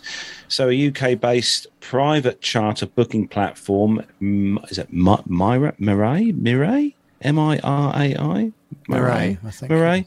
Yeah. Uh, Mirai Flights has launched an environmentally friendly program focusing on filling empty leg segments. Uh, the company, which made its debut last year, said it has already saved more than 200 tons of CO2 through booking of empty legs. Mirai's artificial intelligence driven functionality informs users when there is an empty leg that meets their destination preferences and offers it to them with discounts of up to 70% of the Ooh-wee. standard rates. That's not bad. It's in business class. Uh, the flights can then be booked in less than a minute, which is always good. In recognition of its need to expand its user base uh, so that a wider audience is able to order empty leg flights, the company is offering an incentive program for referrals, including commission for business to business partners of two and a half thousand euros. Uh, welcome bonus for new customers, and 500 euro reward for existing customers bringing a friend onto the application. In 2022, they said we want our new Mirai app users to become more actively involved in offers for empty flights and fleet management optimization of connected airlines, which will help reduce carbon emissions and even further, said Evgeny Kubrov, the company's non uh, non-executive director. Uh, he said he believes the education is crucial in making greener choices, regardless of the industry. So, educating clients as well as greater public about sustainability is Mirai's long-term goal. I have to look this one up actually and see what the crack is with that. Actually, with this um, app, empty legs. So, if Nev's going off up to Edinburgh, say uh, next week, if there's a, a an empty leg and he can go What, a what do you earlier, What do you mean? you get a cheap flight. I What suppose. What exactly do you mean in terms of a, of an empty leg, though? Well, sp- uh, No well, uh, passengers. no passengers. Yeah. Right. Okay. So if the aircraft is going up with, you know, but that, but doesn't that gen- then generate an, uh, a knock on effect because the flight that they were then booked on because they went the day before then means that they've got less Hmm. people booked on the on the other flight. I don't, you know, it's just, because a lot, some people do book like one way flights, for example. Um, uh, I know I'd love to. well, yeah, there is that. Yeah. anyway, we're going to move on to the next story. Nev, do you want to take the uh, last story? Uh, Yeah, for this is an commercial? interesting one, isn't it? uh, it's on aerotime.aero and it says it talks about how a Norfolk GP built his own Red Baron Fokker triplane. Oh wow. Uh, so, uh, Aerotime met Peter Bruggeman, who's a 58 year old doctor living in uh, Norfolk in the UK, not far from where you guys are, who spent 10 years building his own replica Fokker triplane, which he now pilots around the skies of eastern England. Uh, the Fokker uh, DR1 triplane is uh, Germany's most famous World War One fighter, designed by Anthony Fokker and known for its manoeuvrability. Uh, ace pilot Manfred von Richthofen uh, patented his triplane uh, bright red. Sorry, painted his triplane bright red, leading him to become known as the Red Baron. Uh, von Richthofen was shot down and killed uh, in his Dreidecker over France on April the 21st, 1918.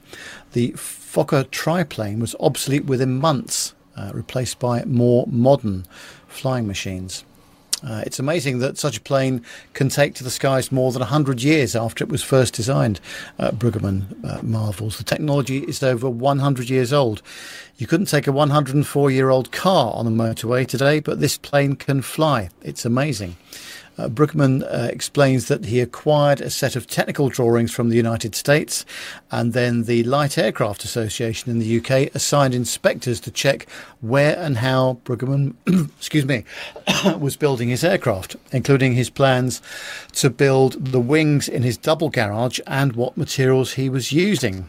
Fellow World War One aircraft enthusiasts helped him out with tips and information. I was always quite good at DIY, he said, but I had a lot to learn. Uh, I started building it before I even had my pilot's license. It's just uh, it's just the fascination of it. For example, he had to learn how to shape plywood and develop sewing skills to stitch the fabric skin of the aircraft around the frame, and all whilst working in a full-time job, maintaining family life and learning how to actually fly.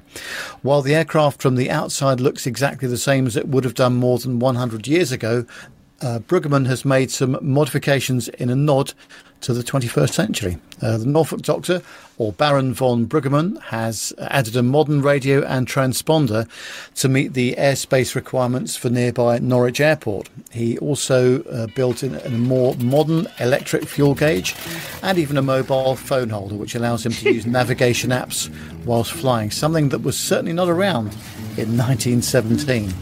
Um, the plane also has an extra engine support for the 180 brake horsepower Lycoming four cylinder en- uh, engine. Uh, back in the day, the Fokker triplane was powered by a rotary engine with around 110 horsepower. Uh, Bruggeman currently has about 15 hours in the single seat triplane, and yes, with only one seat, you can't have an instructor help you out the first time you go flying. This means your first flight is also your first solo in the aircraft. Uh, who also flies Cessna aircraft with his PPL, therefore took lessons in a Tiger Moth to get used to the handling and characteristics of vintage aircraft. Unlike modern light aircraft, there is no trim function to help with stability in the air, meaning that the pilot has to constantly check the attitude and make sure the plane is pointing where it is supposed to. Despite these challenges, Bruggeman lights up as he describes how it feels to fly the Fokker triplane. It's amazing how it flies, he says. The agility in the air and the speed. The flying is fantastic. Goodness me, what a We're going to have to uh, keep our eyes open, Matt, because this is an aircraft we're not going to miss in Right. the skies Okay. around here. I challenge you on that.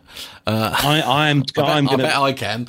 I'm going to be definitely looking out for this guy flying Yeah. over over here. Well, that's, Um, that's well done, you. Be nice if he's got an ADSB out, actually, wouldn't it, Nev? If he's got that Uh, yes. aircraft, Yeah, actually, True. Be He- handy. He might he might well do, to be fair, especially if he's adhering to um, Norwich Airport's rules and regulations. You know, if he's made modif- modifications in that time, where would you get power from from that? Or would it just be an onboard battery? I mean, would you be able to charge it while in the air? It, it depends whether he's got an alternator with the on uh, Well, linked yeah. to the engine or not, or because a lot of um, guys with the sports kind of little the sport like kind of sports Hmm. aircraft. Uh, there's there's a couple at uh, Beccles um, who don't have power, have to rely on um, a battery pack Yeah. to power their um, dev- you know bits and pieces on external the aircraft. devices and yeah, stuff. Yeah. I mean, if if you're not trying to do anything clever and it's all sort of low power stuff, then I mean, you know, a 12 volt battery um, will, will last sort of 10, 12 hours, won't it? If it, if you're not drawing much. Uh, A uh, Lycoming O360 will have an alternator. Most Oh, very good. There we go. Look, He's he's, back, back. everyone. We've- we've got- Thank goodness for that. what, what did did did you uh, get a chance to see that aircraft, um, Armando, when it Yeah. flashed up on the screen? Yeah, Super cool. Yeah. Yeah, you know what? And right now I'm on this biplane kick, anyways, where I got a chance to fly a Skybolt not too long ago, and uh, after the Stearman, now these kind of uh, metal trellis frame and uh, fabric aircraft, I'm super on board with. What a cool looking airplane, huh? But yeah, like he said in the article, uh, you're you're immediately a test pilot as soon as you start taxing the Well, airplane because you yes. have no idea how it's going to behave. No idea what it's going to do, if it's going to work, if it's, you know, all of the above. Yeah. Def- Yeah. Definitely going to be keeping my eyes open for that.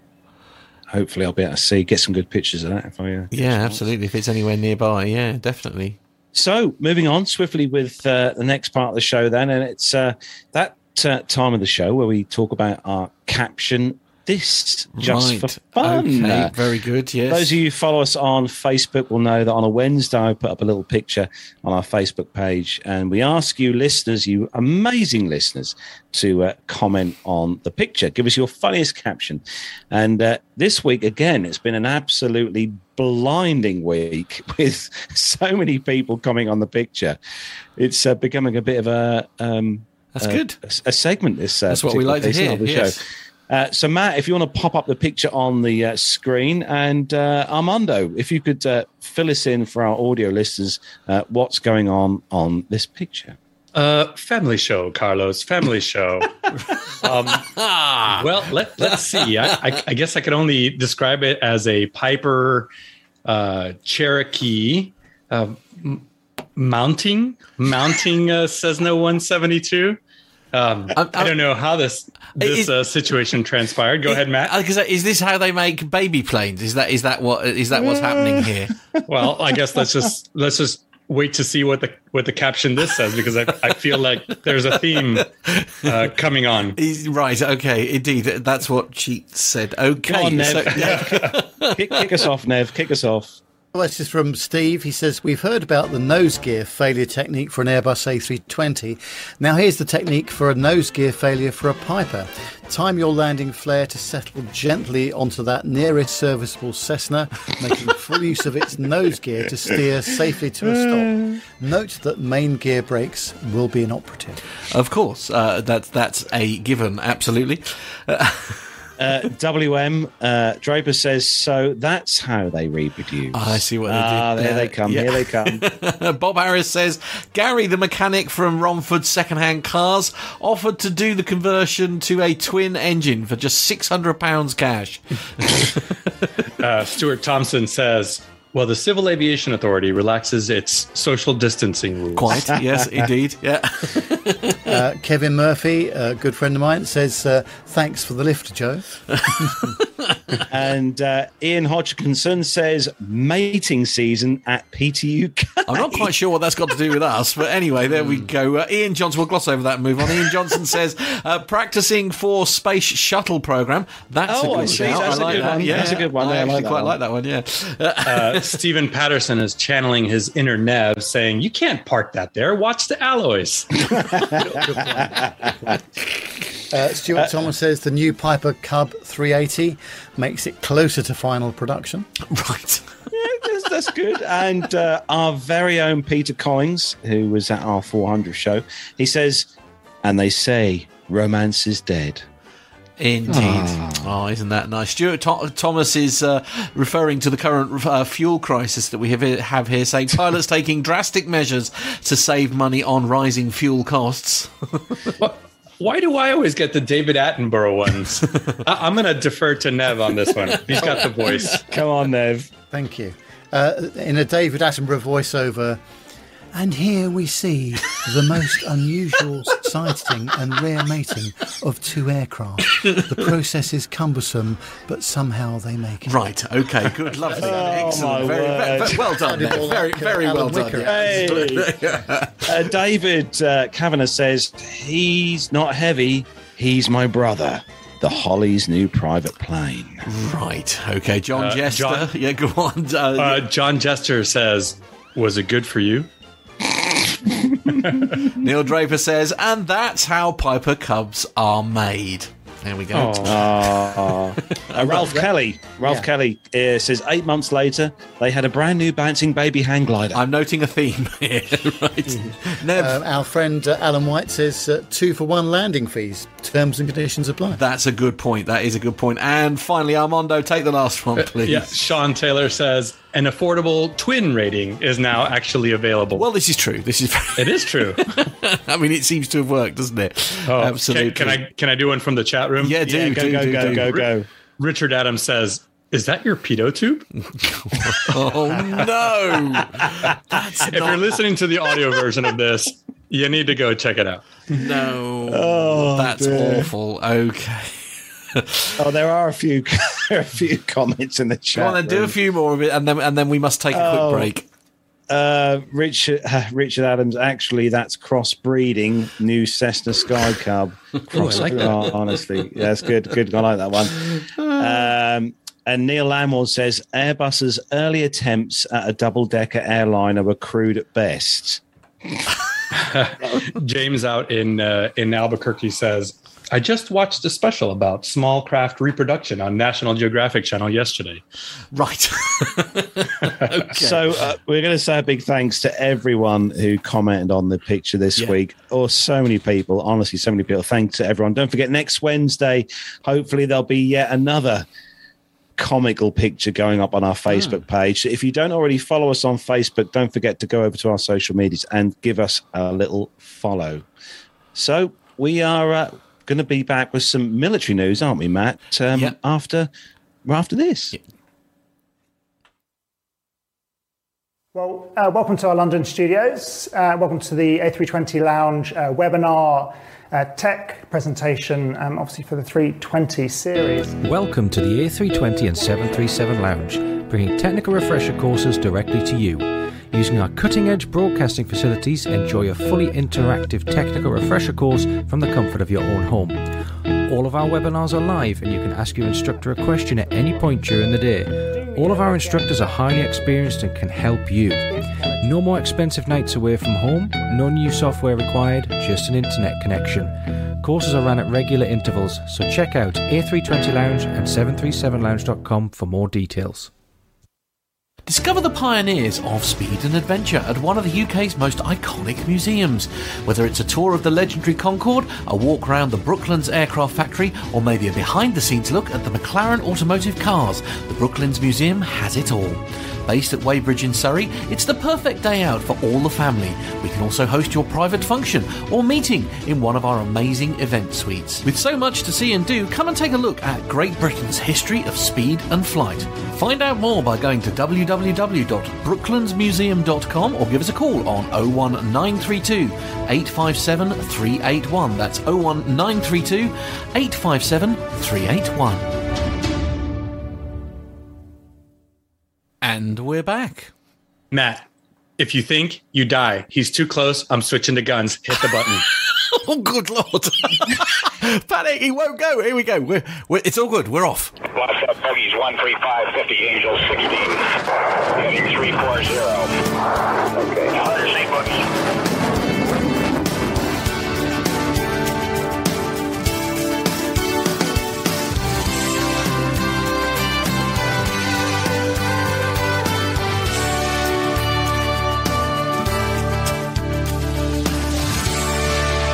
I don't have the power to do it that quickly. Goodness me. well, I love it, Matt. I think we just established that you are goose in this situation here. Panicking, yeah. All right. Our military fans will appreciate that.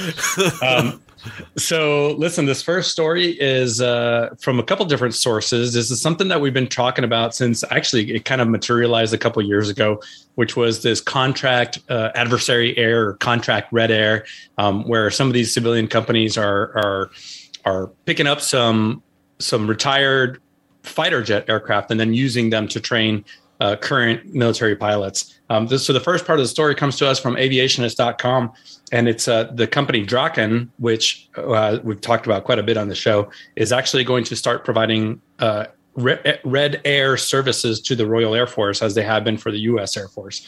Um, according to a statement, the L-159s will take over the aggressor role for the recently retired fleet of uh, T-1 Hawks. Um, the RAF just awarded a six-year contract uh, for Draken to provide aggressor aircraft to support the training of Typhoon and F-35 pilots, uh, replicating the tactics, techniques, and procedures of potential adversaries. This is the first such contract placed in the United Kingdom, although a similar service is currently being del- delivered by Draken uh, to contract or by contractors to the U.S. Air Force in the United States. Uh, Air Commodore Townsend from the RAF said this is a new and exciting capability and it increases the quality of operational training by improving the currency, capability, and survivability of our combat in combat of our Lightning and Typhoon fighter pilots. We will enhance the potency of the UK's combat air capability. The contract was delivered through competition from inception to contract signature in an exceptionally short timescale of only six months. It is according to the RAF, timely, affordable, deliverable, and provides the defense, uh, uh, the Ministry of Defense, with an excellent value for the money. Uh, beginning in July, Draken Europe will use these L 159 Honey Badgers uh, to provide simulated airborne threats as part of these, uh, what they're calling an interim Red Air Aggressor Training Service, or IRATS, because we love our acronyms, right? Uh, the capability was previously provided uh, by the recently retired Hawk T1s. Uh, as mentioned by the RAF, the L159E specifically delivers a capability enhancement over the Hawk through increased endurance and air to air radar and a radar warning receiver, which we can talk about totally on a different show. Um, beginning in July, Draken Europe will uh, use these aircraft. Um, let's see. Uh, I'm kind of trying to summarize the story here, but uh, the CEO of Draken Europe, Paul Armstrong, said uh, that they've been entrusted by the UK government to deliver the world's most technical, technologically advanced operational readiness training to the RAF and the Royal Navy for many years. Our team takes very seriously the, nas- the nationally significant role that they have in training military personnel from the UK and its strategic allies, providing a range of multi platform effects using next generation technologies. We are proud to be bringing an entirely new capability to the UK defense sector, especially so at a time when geopolitical events have brought into sharp relief the need for our armed forces personnel to be trained effectively to defend themselves from attack. Uh, so there you go. This contract for now uh, was an art, uh, announced on March 28th, and it will cover a three-year time period. Uh, here in the U.S., this con- this kind of uh, red air thing has um, alleviated the uh, operational tempo of some of our squadrons that are traditionally red air or aggressor aircraft, and kind of making the segue to that from the drive.com for some strange reason, after years of uh, praise, and as we are saying, it's been helping the U.S. Air Force uh, fulfill a huge training gap in its most prestigious training installation, which is the weapons school at Nellis Air Force Base. Air Force Base. Um, Draken, the same company, uh, their support to the U.S. Air Force is supposed to come to an end in June. Um, as it sits right now, Nellis Air Force Base will not execute an option to renew its adversary air program. The U.S. they call it Ad Air or Adair or some version of that. Um, they're not going to renew this contract for uh, any other years with Draken International. The private company is obviously, as we're talking about, one of the largest in this fast growing marketplace. And they have a, a large mix of aggressor aircraft, including everything from the aforementioned straight winged L 159 Honey Badgers to radar equipped A 4 Skyhawks. And as we talked about, unfortunately, because of last a couple mishaps that have happened recently, some uh, retired Mirage F1s. Draken has been flying at Nellis Air Force Base since the inception of this contract Red Air program. Um, but uh, unfortunately, this is going to come to an end at uh, on June 4th, 2022, at the end of the contract. It's a little bit startling uh, considering that U.S. Uh, Air Force, U.S. Navy assets are, are, a little bit strained right now. We have the the situation, the security situation in Europe is kind of boiling uh, up. So with all the the the need for aerial threats and and these large scale exercises everybody's just a little bit perplexed as to why now the air force has decided to not renew this this contract um, Draken, I think we talked about on, on a different show. They're actually waiting for a, a batch of surplus Dutch F-16s. Um, they're arriving very soon, according to some of the media, social media out there, uh, possibly by the end of this month. And um, but I, but I think the Norwegian authorities have paused that because of the, situ- the situation in Europe. So I think the transfer of those F-16s to this private contractor is, is probably going to be on hold um, at least through the duration of of the conflict in Europe. So there you go. So UK is getting this contract Red Air, and the US for some reason is uh, is not renegotiating the contract. That's not to say that there's there's other providers out there. So maybe they're just going to go with a, a lowest a better a deal, maybe. Bidder. Better deal, yeah. maybe. Yeah, and perhaps somebody is is advertising different capabilities, maybe different radars, different tactics, different trained pilots, um, more reliable aircraft. Maybe the the mishaps with the two Mirages, you know, kind of made the U.S. Air Force think twice about renewing the contract. So um, we we probably won't know this. The contracting world is a really interesting, quirky one. But uh, there you go. At least you guys over there in the UK are, are going to get this this capability with with uh, contract aircraft. So I'm sure Jonathan Warner is going to be out there on the at the end of many runways trying to get a, a glimpse of some of these L159s. Where do you think that picture came from in the middle of the story? ah, there you go.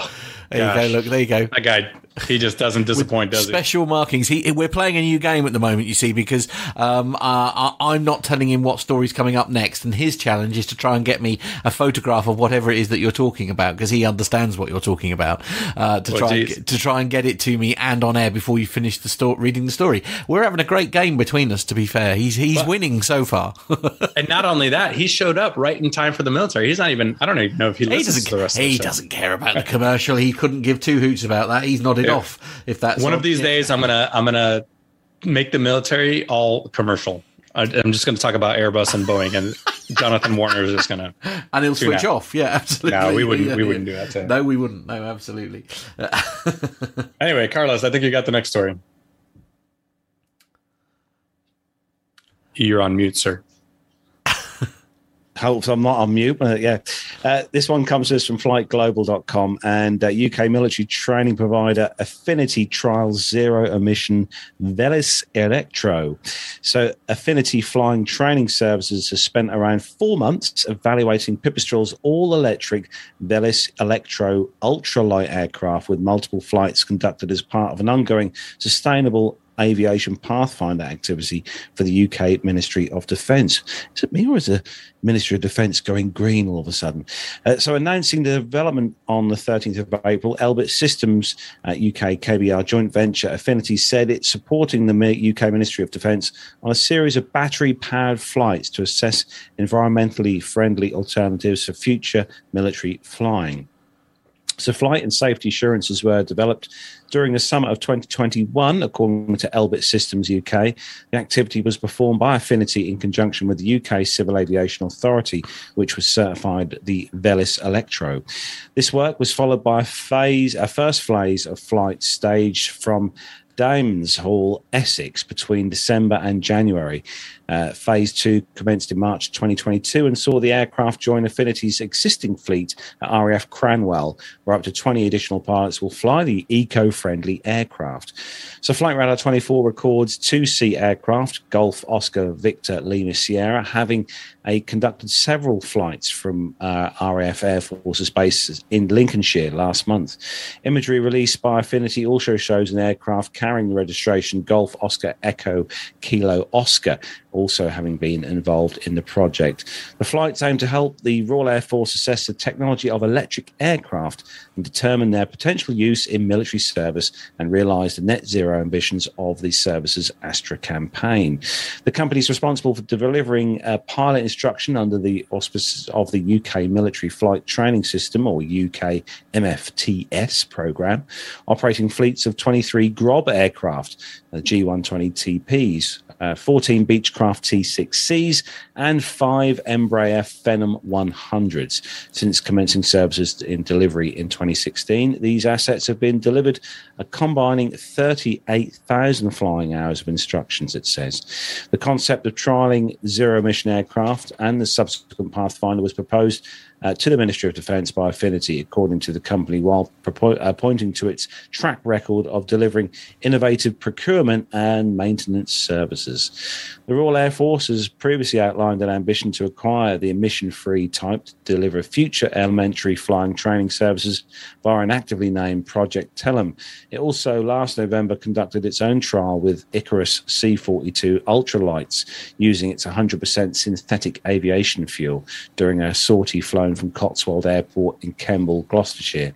Affinity says it sourced Velis Electros via Fly About Aviation, with maintenance activities having been performed in partnership with Eastern Airways. Affinity's managing director, Ian Chalmers, said Affinity and its shareholders are proud and excited to be part of the Sustainable Aviation Pathfinder, and in doing so, supporting the Royal Air Force and UK Ministry of Defence to move closer to their net zero targets. It's, he said it's our ambition to continue to promote innovation and sustainability in our work in both the military and government spheres in which we operate.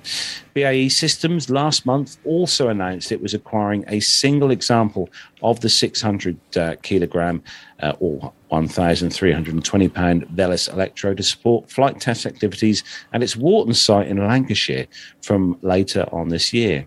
It's also entered into a collaboration with Pipistrel to explore future military applications for electric aircraft technologies.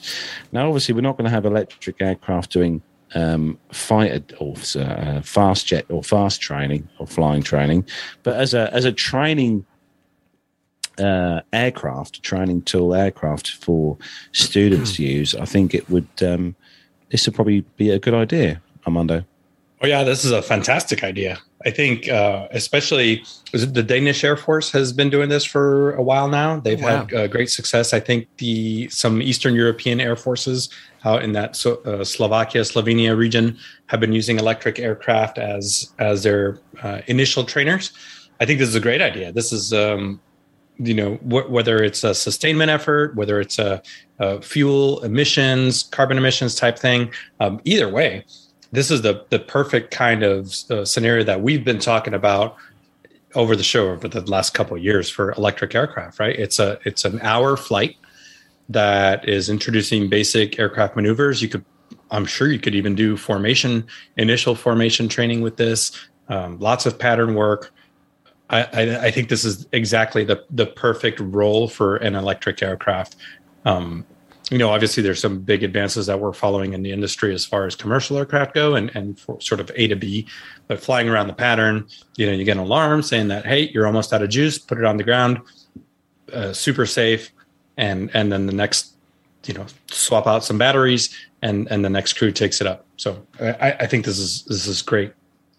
Uh, the U.S. Air Force has been testing some electric aircraft, but I, I, do, I just don't think they're quite there yet. Still Mm. very much in a test phase. So, Nev, uh, do you want the next nice little short story for you, Nev, for the next one? That's very kind of you. Uh, on the registerherald.com, it says that uh, divers recover Navy plane that crashed off Virginia coast.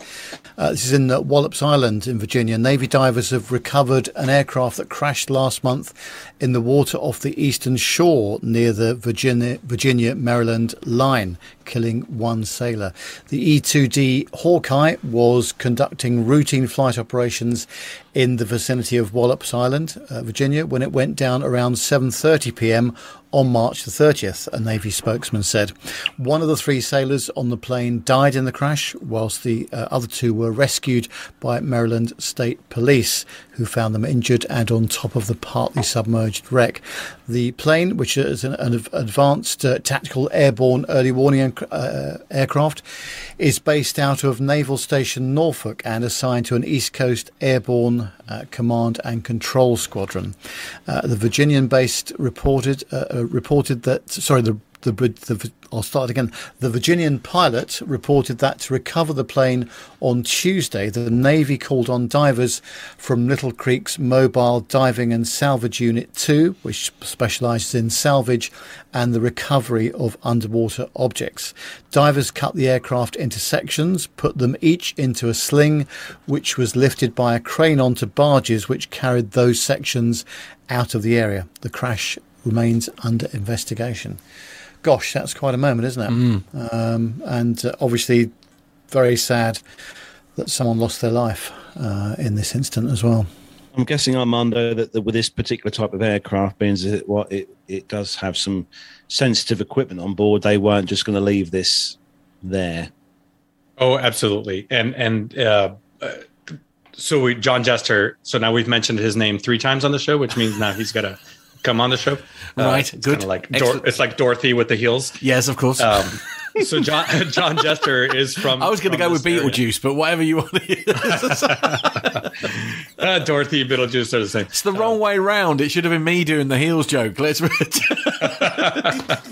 so, so John, you know, was kind enough to let us know that this is where the uh, U.S. Navy does their carrier qualifications and their carrier training in this particular aircraft. And um, I saw a bunch of notes online on social media. Some people were speculating that one of the engines, uh, the propellers, looked feathered, so kind of a suspect uh, engine failure with with maybe. Um, a difficult time maneuvering the aircraft back back to the land.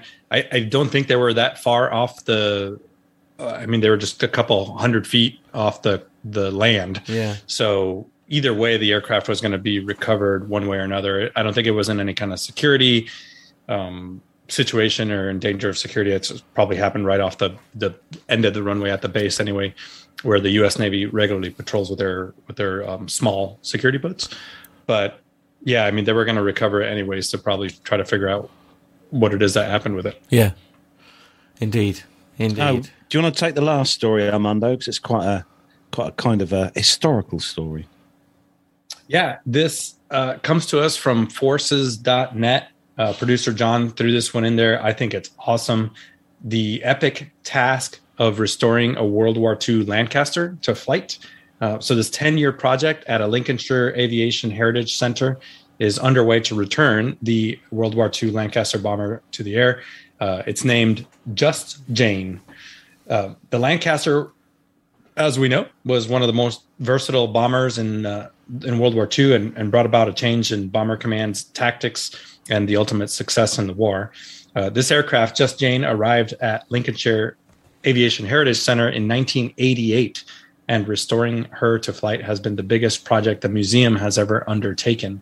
In this family run center, the aircraft is more of a family member than a museum exhibit. Uh, that's according to the center itself, uh, to the general manager and resident Lancaster taxi pilot, Andrew Panton. And I, I know, guys, we've we've all been to Duxford and we've seen Sally B uh, sitting there in the hangar. And and doesn't that that statement just make sense because it's not just an exhibit to have this this kind of B seventeen Lancaster flying or potentially flying aircraft. It really does add uh, a little bit of soul to the museum. Um, so that's that's what's going on here in in this particular. Mr. Patton said that uh, that's uh, there's there's that saying of how do you eat an elephant one bite at a time, and we look at the whole project uh, as a whole, and it looks like a massive undertaking and a big deal. But actually, when you break it down to pieces, it's quite easily done. Um, Mr. Patton also uh, highlights that it's fairly standard and simple aircraft, but it's just very big, which is probably an understatement. um, so restoring Just Jane to flight uh, obviously is going to take many years. This uh, has left the museum with a problem. Uh, during the summer months, she earns her keep, uh, the aircraft, by taxiing tourists up and down the runway, with Wow. the revenue from that funding the restoration. Um, so she can't just be taken out of action for years at a time during the summer months because they need the money from She, she's a good source of income, essentially, isn't she? Exactly. Yeah. So basically, that leaves them only the winter time to work on the aircraft. Um, there's a contact in France that that provided them with some old wings. A crushed rear fuselage came from Yorkshire. Um, bit by bit, these folks up there have been uh, fixing the aircraft, putting it back together with donated parts, uh, switching them on, onto this aircraft just so that she can still operate, and then of course restoring the original parts and then swapping them back. Um, eventually, she'll be fully restored without missing a season. And uh, if you guys want to follow this journey, uh, go to Andrew Pan- Panton's, that's P A N T O N, uh, Instagram, where he posts updates on the uh, restoration effort of this beautiful, beautiful aircraft. What a great picture there, too. Uh, I, I'll give you one guess where that came from. Oh, Um, not the, hmm. Wa- Warneth and Warneth and Jonna. That's the one. Yeah, well done. Yeah, well played. Yeah, indeed, indeed. What a do you know? I genuinely, uh, sorry, I'm going to put it back. Uh, genuinely, I think that's one of the nicest photographs I swear I've ever seen of an aircraft. Yeah, that's one of those that we'd love to have. Um, uh, I need to get. No, I need to get that printed up. and put on. You know, that- you know yeah, not not kablamo. No, no. Uh, yeah. Uh, yeah. No, I definitely. Um, I, I feel I want to sort of blow that up and put that in a frame. That is such a beautiful photo. That is nice. Yeah, Yeah. that is very nice. So Indeed. I, I, I will say before we end the military segment and the show that Dirk S put in the chat room that his wife is going to take I saw that. a flight in a MiG 15 in May. Oh wow. Uh, Dirk, make sure to shoot us a note to our PTUK Please. WhatsApp. Yeah, yeah. So we may be able to do some kind of uh, show interview or something while you're there. We'll get you on a FaceTime call. We can Hmm. Get, record it, get us some can- dates and stuff. Let's um let's see if because I think that would be amazing. Well, yeah, I would love to, from afar, be part of that, and Right. and perhaps if your wife doesn't mind, we can we can do a little segment on the show because that's a pretty unique experience right there. Indeed, absolutely. Uh, actually, while we've got you there, as I've been having some problems with the WhatsApp number, so apologies for those that have been messaging. We've had several come through. I'm just going to work my way through those very quickly. First of all, uh, your uh, a compliment from Mark, uh, as always. Uh, military is great info. Thanks, Armando. Uh, can you ask him what aircraft he would like to fly if he had the chance? I'd be- I'm interested to know if the answer has changed from when we last There isn't spoke. any because Armando's flown everything. He's flown them all, yeah. Oh no. Do we have a new Um, favourite? Have you have you sort of stumbled across something that sort of No, my uh, my wish list of of of aircraft to fly is pretty short. If I were to pick a commercial aircraft, it would be a Constellation, okay? a Lockheed Constellation, and Yeah. for a for a military aircraft, I've always wanted to fly an A twenty six Invader. That, Oh, uh, wow. that, that hasn't changed since I was a kid. I had models of A twenty six. so It was a very unique aircraft, super fast, great missions. Um, I got to sit in one in Mount Pleasant, Texas, at the Mid America Air Museum. Uh, but that's one aircraft that I would love to take around for a spin, a military aircraft. Well, if anybody uh, out there in, in podcast land uh, knows how we can make that happen, do please let us know. I think we'd have a very, very excitable, uh, a very exci- excitable Armando if we were able to do that. I'm just going to do one other bit that's come in uh, via WhatsApp, if I if I may. I know we need to Tell of you what, that wrapping Lockheed up. Constellation is one of those aircraft that used to always get hundreds of people around at Farnborough. And Did it? yeah. Yeah, oh god, yeah. Did it? everyone? Everyone used to love that aircraft. I'm not Literally surprised. spits fire out the engines. Yeah. Oh, it's so cool. Indeed, absolutely. And uh, we're just going to uh, pay a brief homage, if we may. I mean, obviously, we were all very sad when we heard about the um, uh, when we heard about the uh, Antonov. Obviously, that uh, sort of Oh, the sort of 225. yeah, when it was sort of confirmed that it was uh, not. Not around anymore, shall we say? And uh, this is coming by WhatsApp from, um, uh, I, if my memory serves, I think it was Alex, wasn't it? Alex Robinson uh, very kindly sent me this. As I say, I'm having problems with it, so they're all names that are supposed to be on there or not. But I'm pretty sure this was Alex Robinson, and he was saying that he took these photographs. Uh, they were they were a work trip that he took to visit uh, Antonov at the Hostomel airport in Ukraine back in 2019. At the time, the Antonov were moving away from Russian tire supply, so we were out there to see uh, to see how they were getting on with our products. Oh wow, how cool is that? Uh, I did mean uh, I did it did mean sorry getting up close and personal with an Antonov 124, which was absolutely That amazing. damn cool. That's a quite cool. That's a lot of tires as well.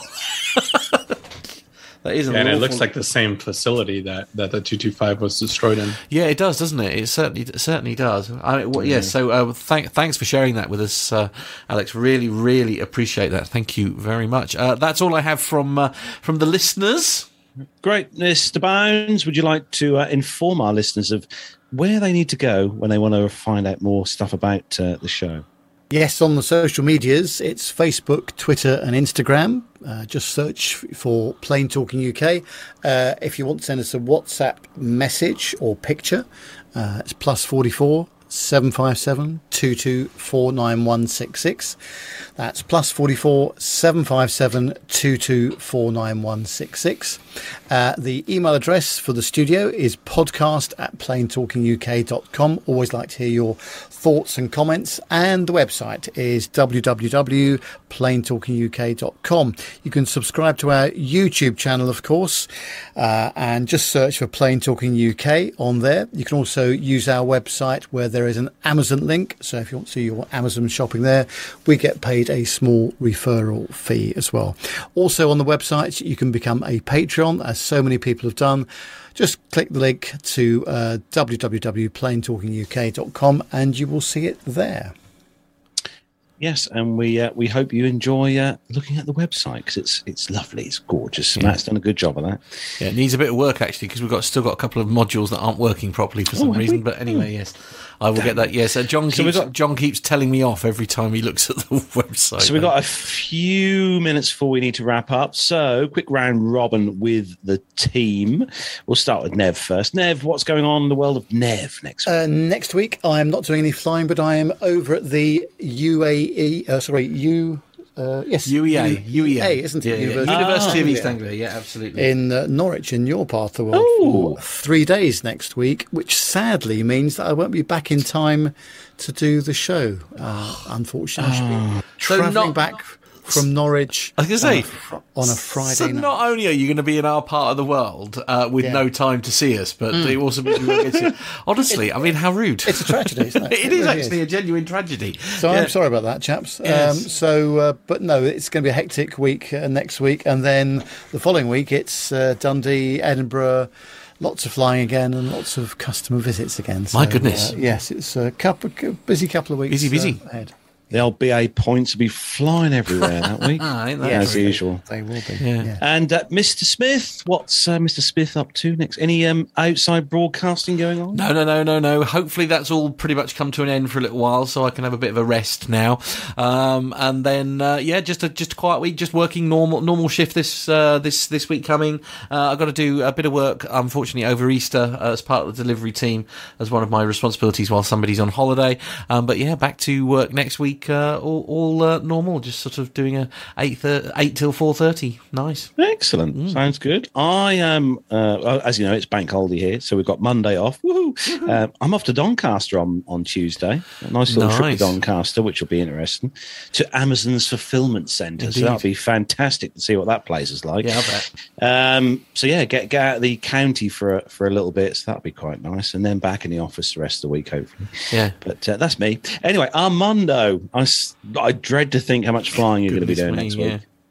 Yeah, lots of lots of spring break here in the U.S. So uh, I think tomorrow I'm in Charlottesville. If anybody in the chat room just happens to be in Charlottesville, I'm going to be spending the entire day there.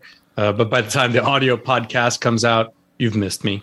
Um, let's see. enough. Sunday, Sunday I'll be in uh, uh, Charleston, South Carolina.